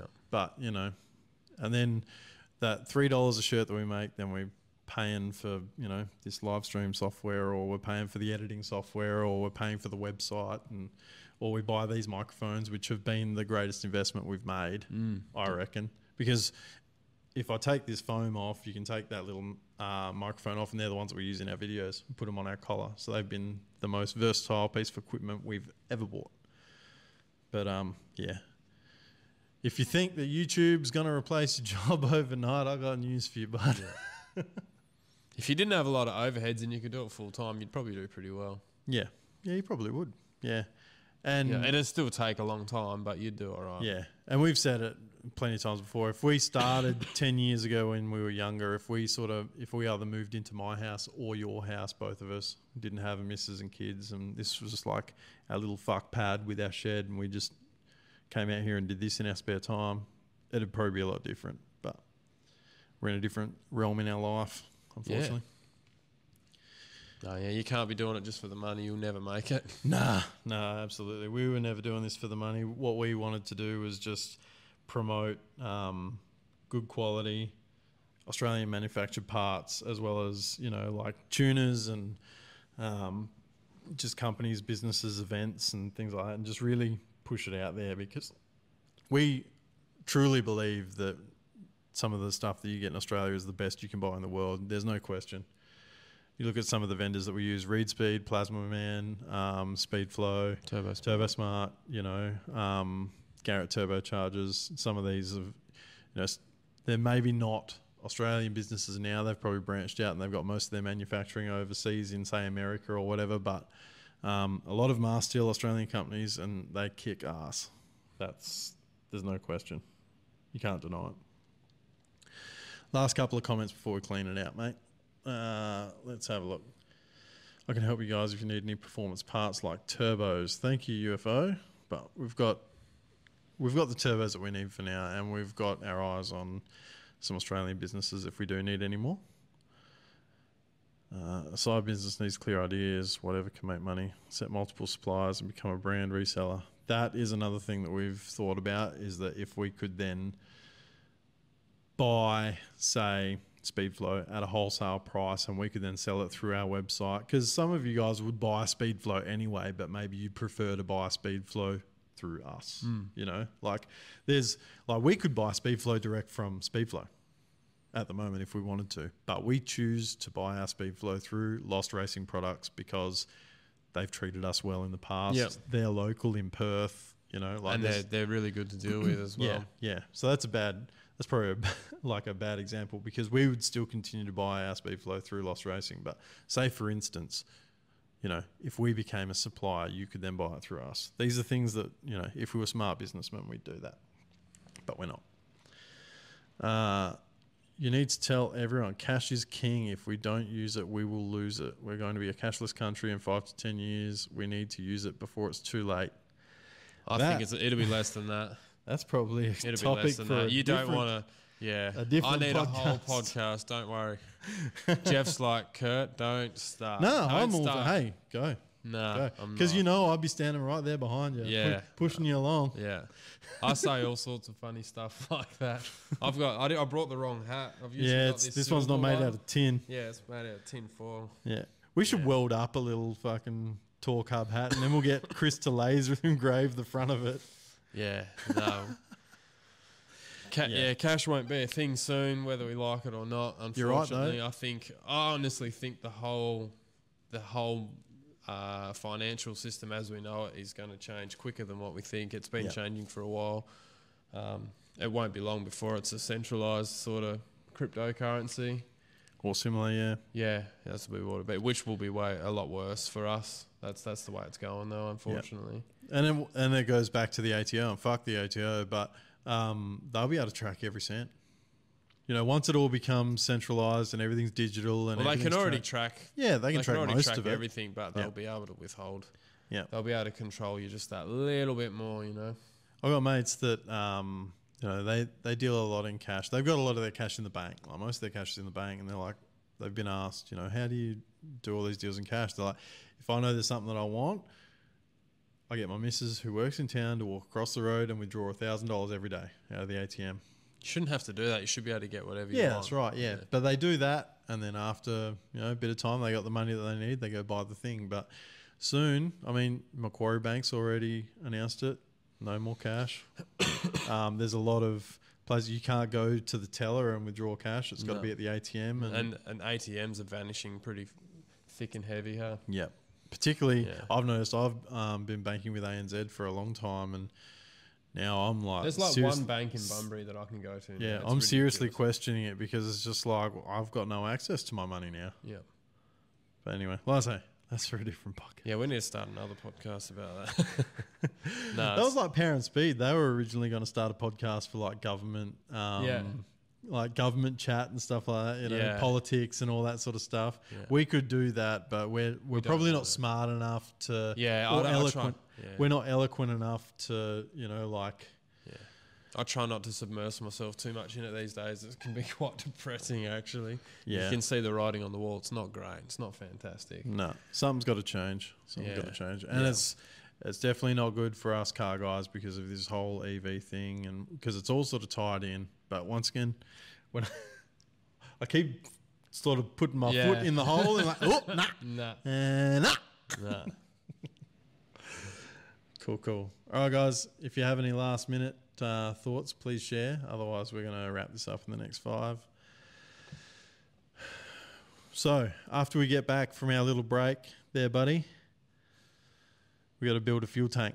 Mm-hmm. We're building a fuel tank from scratch for the wagon. Um, we're going to put a like a drop hanger in there with what do you reckon, 460 or 525. Nah, yeah, 460s heaps. Yeah. Heaps and heaps. Yeah. Yeah.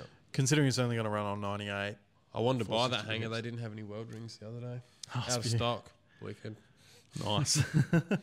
Just when you need it. Yeah. Oh, I should have bought it ages ago. Yeah. Just like we say for most things. Yeah. Um, oh, there's a couple more. When's the Turbo Eco build starting? Yeah, we did talk about that before. It's probably going to be just after the VH build if we don't get this insert car here, which if that comes in, that'll be more gangster than anything we've ever done. Um, as far as the What are the- you talking about? I'm lost.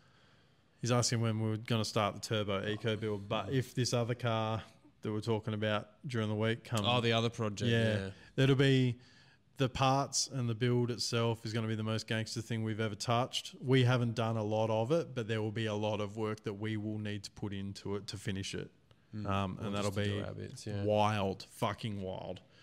Um, we'd be well and truly, But above- yeah, we definitely will be getting in touch because you're the man, I reckon. yeah, Help point us in the right direction. Yeah, we'd love to collaborate with you, um, Reese, if you if you're interested.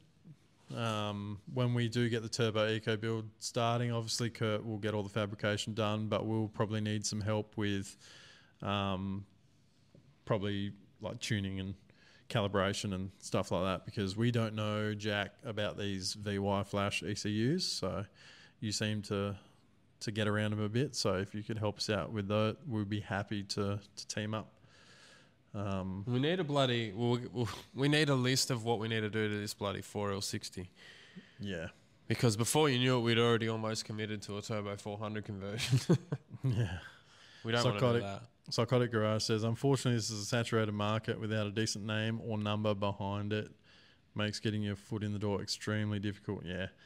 We don't have enough subscribers. We don't have enough views, whatever. And it's not to say that we want or need them either. Like, we're very happy doing what we do. But um, yeah, if you do want to push the limits of the boundaries, then you do need a bigger viewer base. For sure. Yeah, growth has definitely been. What would you would you say steady or slow? Uh, I'd say it's definitely slowed off in the last 12 months, but that's our own fault because we've been slower on the content. Or not only that, but I feel like because we keep doing five litre stuff, we've already captured the five litre audience. Yeah. Um, you know, we captured a Turbo LS audience when we did the VY. I was actually surprised at the little amount of growth that we had when we did the XY because I thought that would have gone a lot higher. that's a that's an epic car and an epic fucking build, and it makes a shit ton of power. I thought we would have probably gained a bit more traction with that than we did, particularly when we took it to Red Center and stuff. But here's what it is.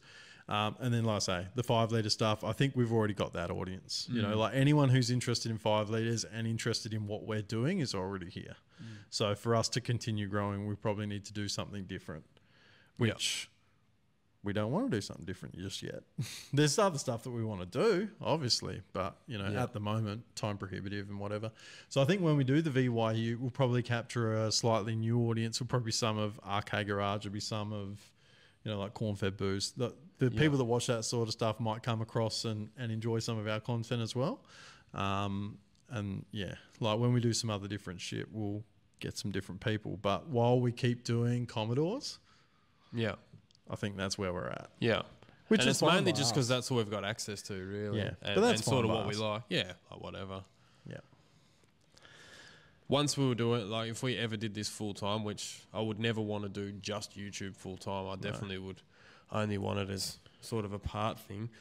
Excuse me, but yeah, we you know when you've got more time and you're taking it a lot more serious, you could you could buy cars and do the stuff to them for the sake of doing it and then move them on. It's just we're not not Yeah. there. Uh, off the subject, but 1320 Videos recently did an interview with Brent from PFI Speed, and he's now being fined by the government for tuning cars, even though it's the US, it's a good 10 minute watch. That's all to do with that RPM Act, hey? Yeah. And uh, um, I think I did watch that. Well, I watched something like that, but it was a little while ago. Yeah, and that's all to do with like emissions and shit. Hey, like Yeah. yeah, yeah. That that was a good watch actually. I think I did see that one, or I saw a short from it or something. It was a little while ago. Pick your poison needs to be in black and white as well, the same as the Torq Hub logo in grey. About to get my first non-black T-shirt. we would love to see that in black. The problem is, is that if you start offering everything in a different color and you want to have some stock of things, then all of a sudden we're holding 120 shirts because you've got it in red, white, blue, black, Yeah. grey, whatever. I think it would look fantastic in both those colours as well. I think so too. But we too. kind of, we sort of early days just made a point of not doing a black or a white Yep. shirt, or not a black shirt especially. Although Yep. I think that design lends itself very well to a black. It would, yeah. but we did, we made that call straight off the bat. This will not be a black shirt. You know, like, well, not this time round anyway. And we've seen a lot of um, new buyers, but names that I recognise. They've been around since the start, but they haven't bought anything. And I reckon it's just because they don't want a black shirt, which is fair enough because they do get hot, you know, like, but they do lend themselves well to working in the shed. Because as you all saw, we did the coilovers on the VH. I was wearing the grey shirt and it got fucking filthy. Yeah, I did mess. soak it, and it, most of it came out. Like it's all good, and because of the color, it lends itself well because that grey marl. You Yeah. know what I mean? Like you can hide a multitude of sins with that. Yeah. But um, yeah, I don't know. We made the point, and it does that comic. Look, we're not going to say never because I personally wanted to order a couple of black just for Yeah. me. I'm like, I'm getting a couple of these in black, but I think we might need to change the screen a slight bit as well. Yeah. So yeah, the print would be slightly different, so we'd have to get it sort of redesigned, which wouldn't be too bad.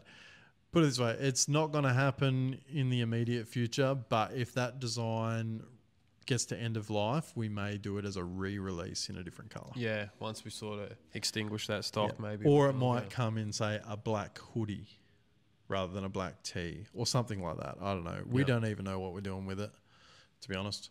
We just love it because it's fucking sick. But I like where your head's at anyway. Definitely. RK would love to collab with us 100%. That's sick. Thank you, dude. Um, UFO says we have a good community. Absolutely, we do. Yeah. We are super grateful for every single one of you guys that watch our videos, like, comment. Yeah. And even just give us the time. Like, man, Yep. this, I say to Jeff all the time, and it's probably. There are some dudes So, yeah, there's have no business being here watching us fuck with dribble shit. Yeah. Um, you know, even on our normal videos, and they get around us and they give us support and advice, and you know, like feedback And wanna help. what we do. Yeah, And that's what keeps us going, really, because it's a lot of work, especially on Jeff's end. all the editing and stuff like that. yeah. And like today, doing the whole merch thing as well, because you, Yeah. were, f- you were flat tack yourself. You know, it's, it's yeah, uh, yeah. I kind of felt bad that I wasn't able to help, but it's So just how should. it works out, you know. so you should. You dog. but yeah, like it, I mean, look at all that effort. Well, a lot, mainly you, but you know, we've put into that whole shirt thing.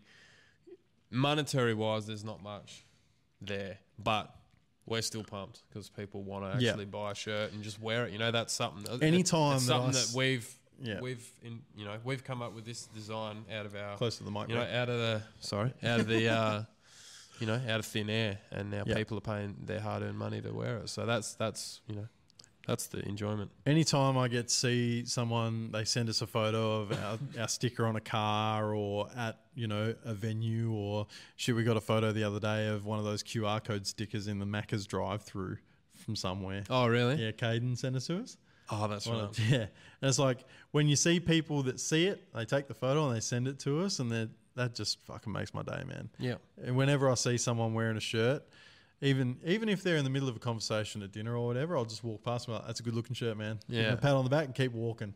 Because obviously, I don't want to interrupt a bloke, you know, having dinner with his family, but I do want to acknowledge the support and uh, like being able to deliver that shirt to Steve Curtis today and shake his hand.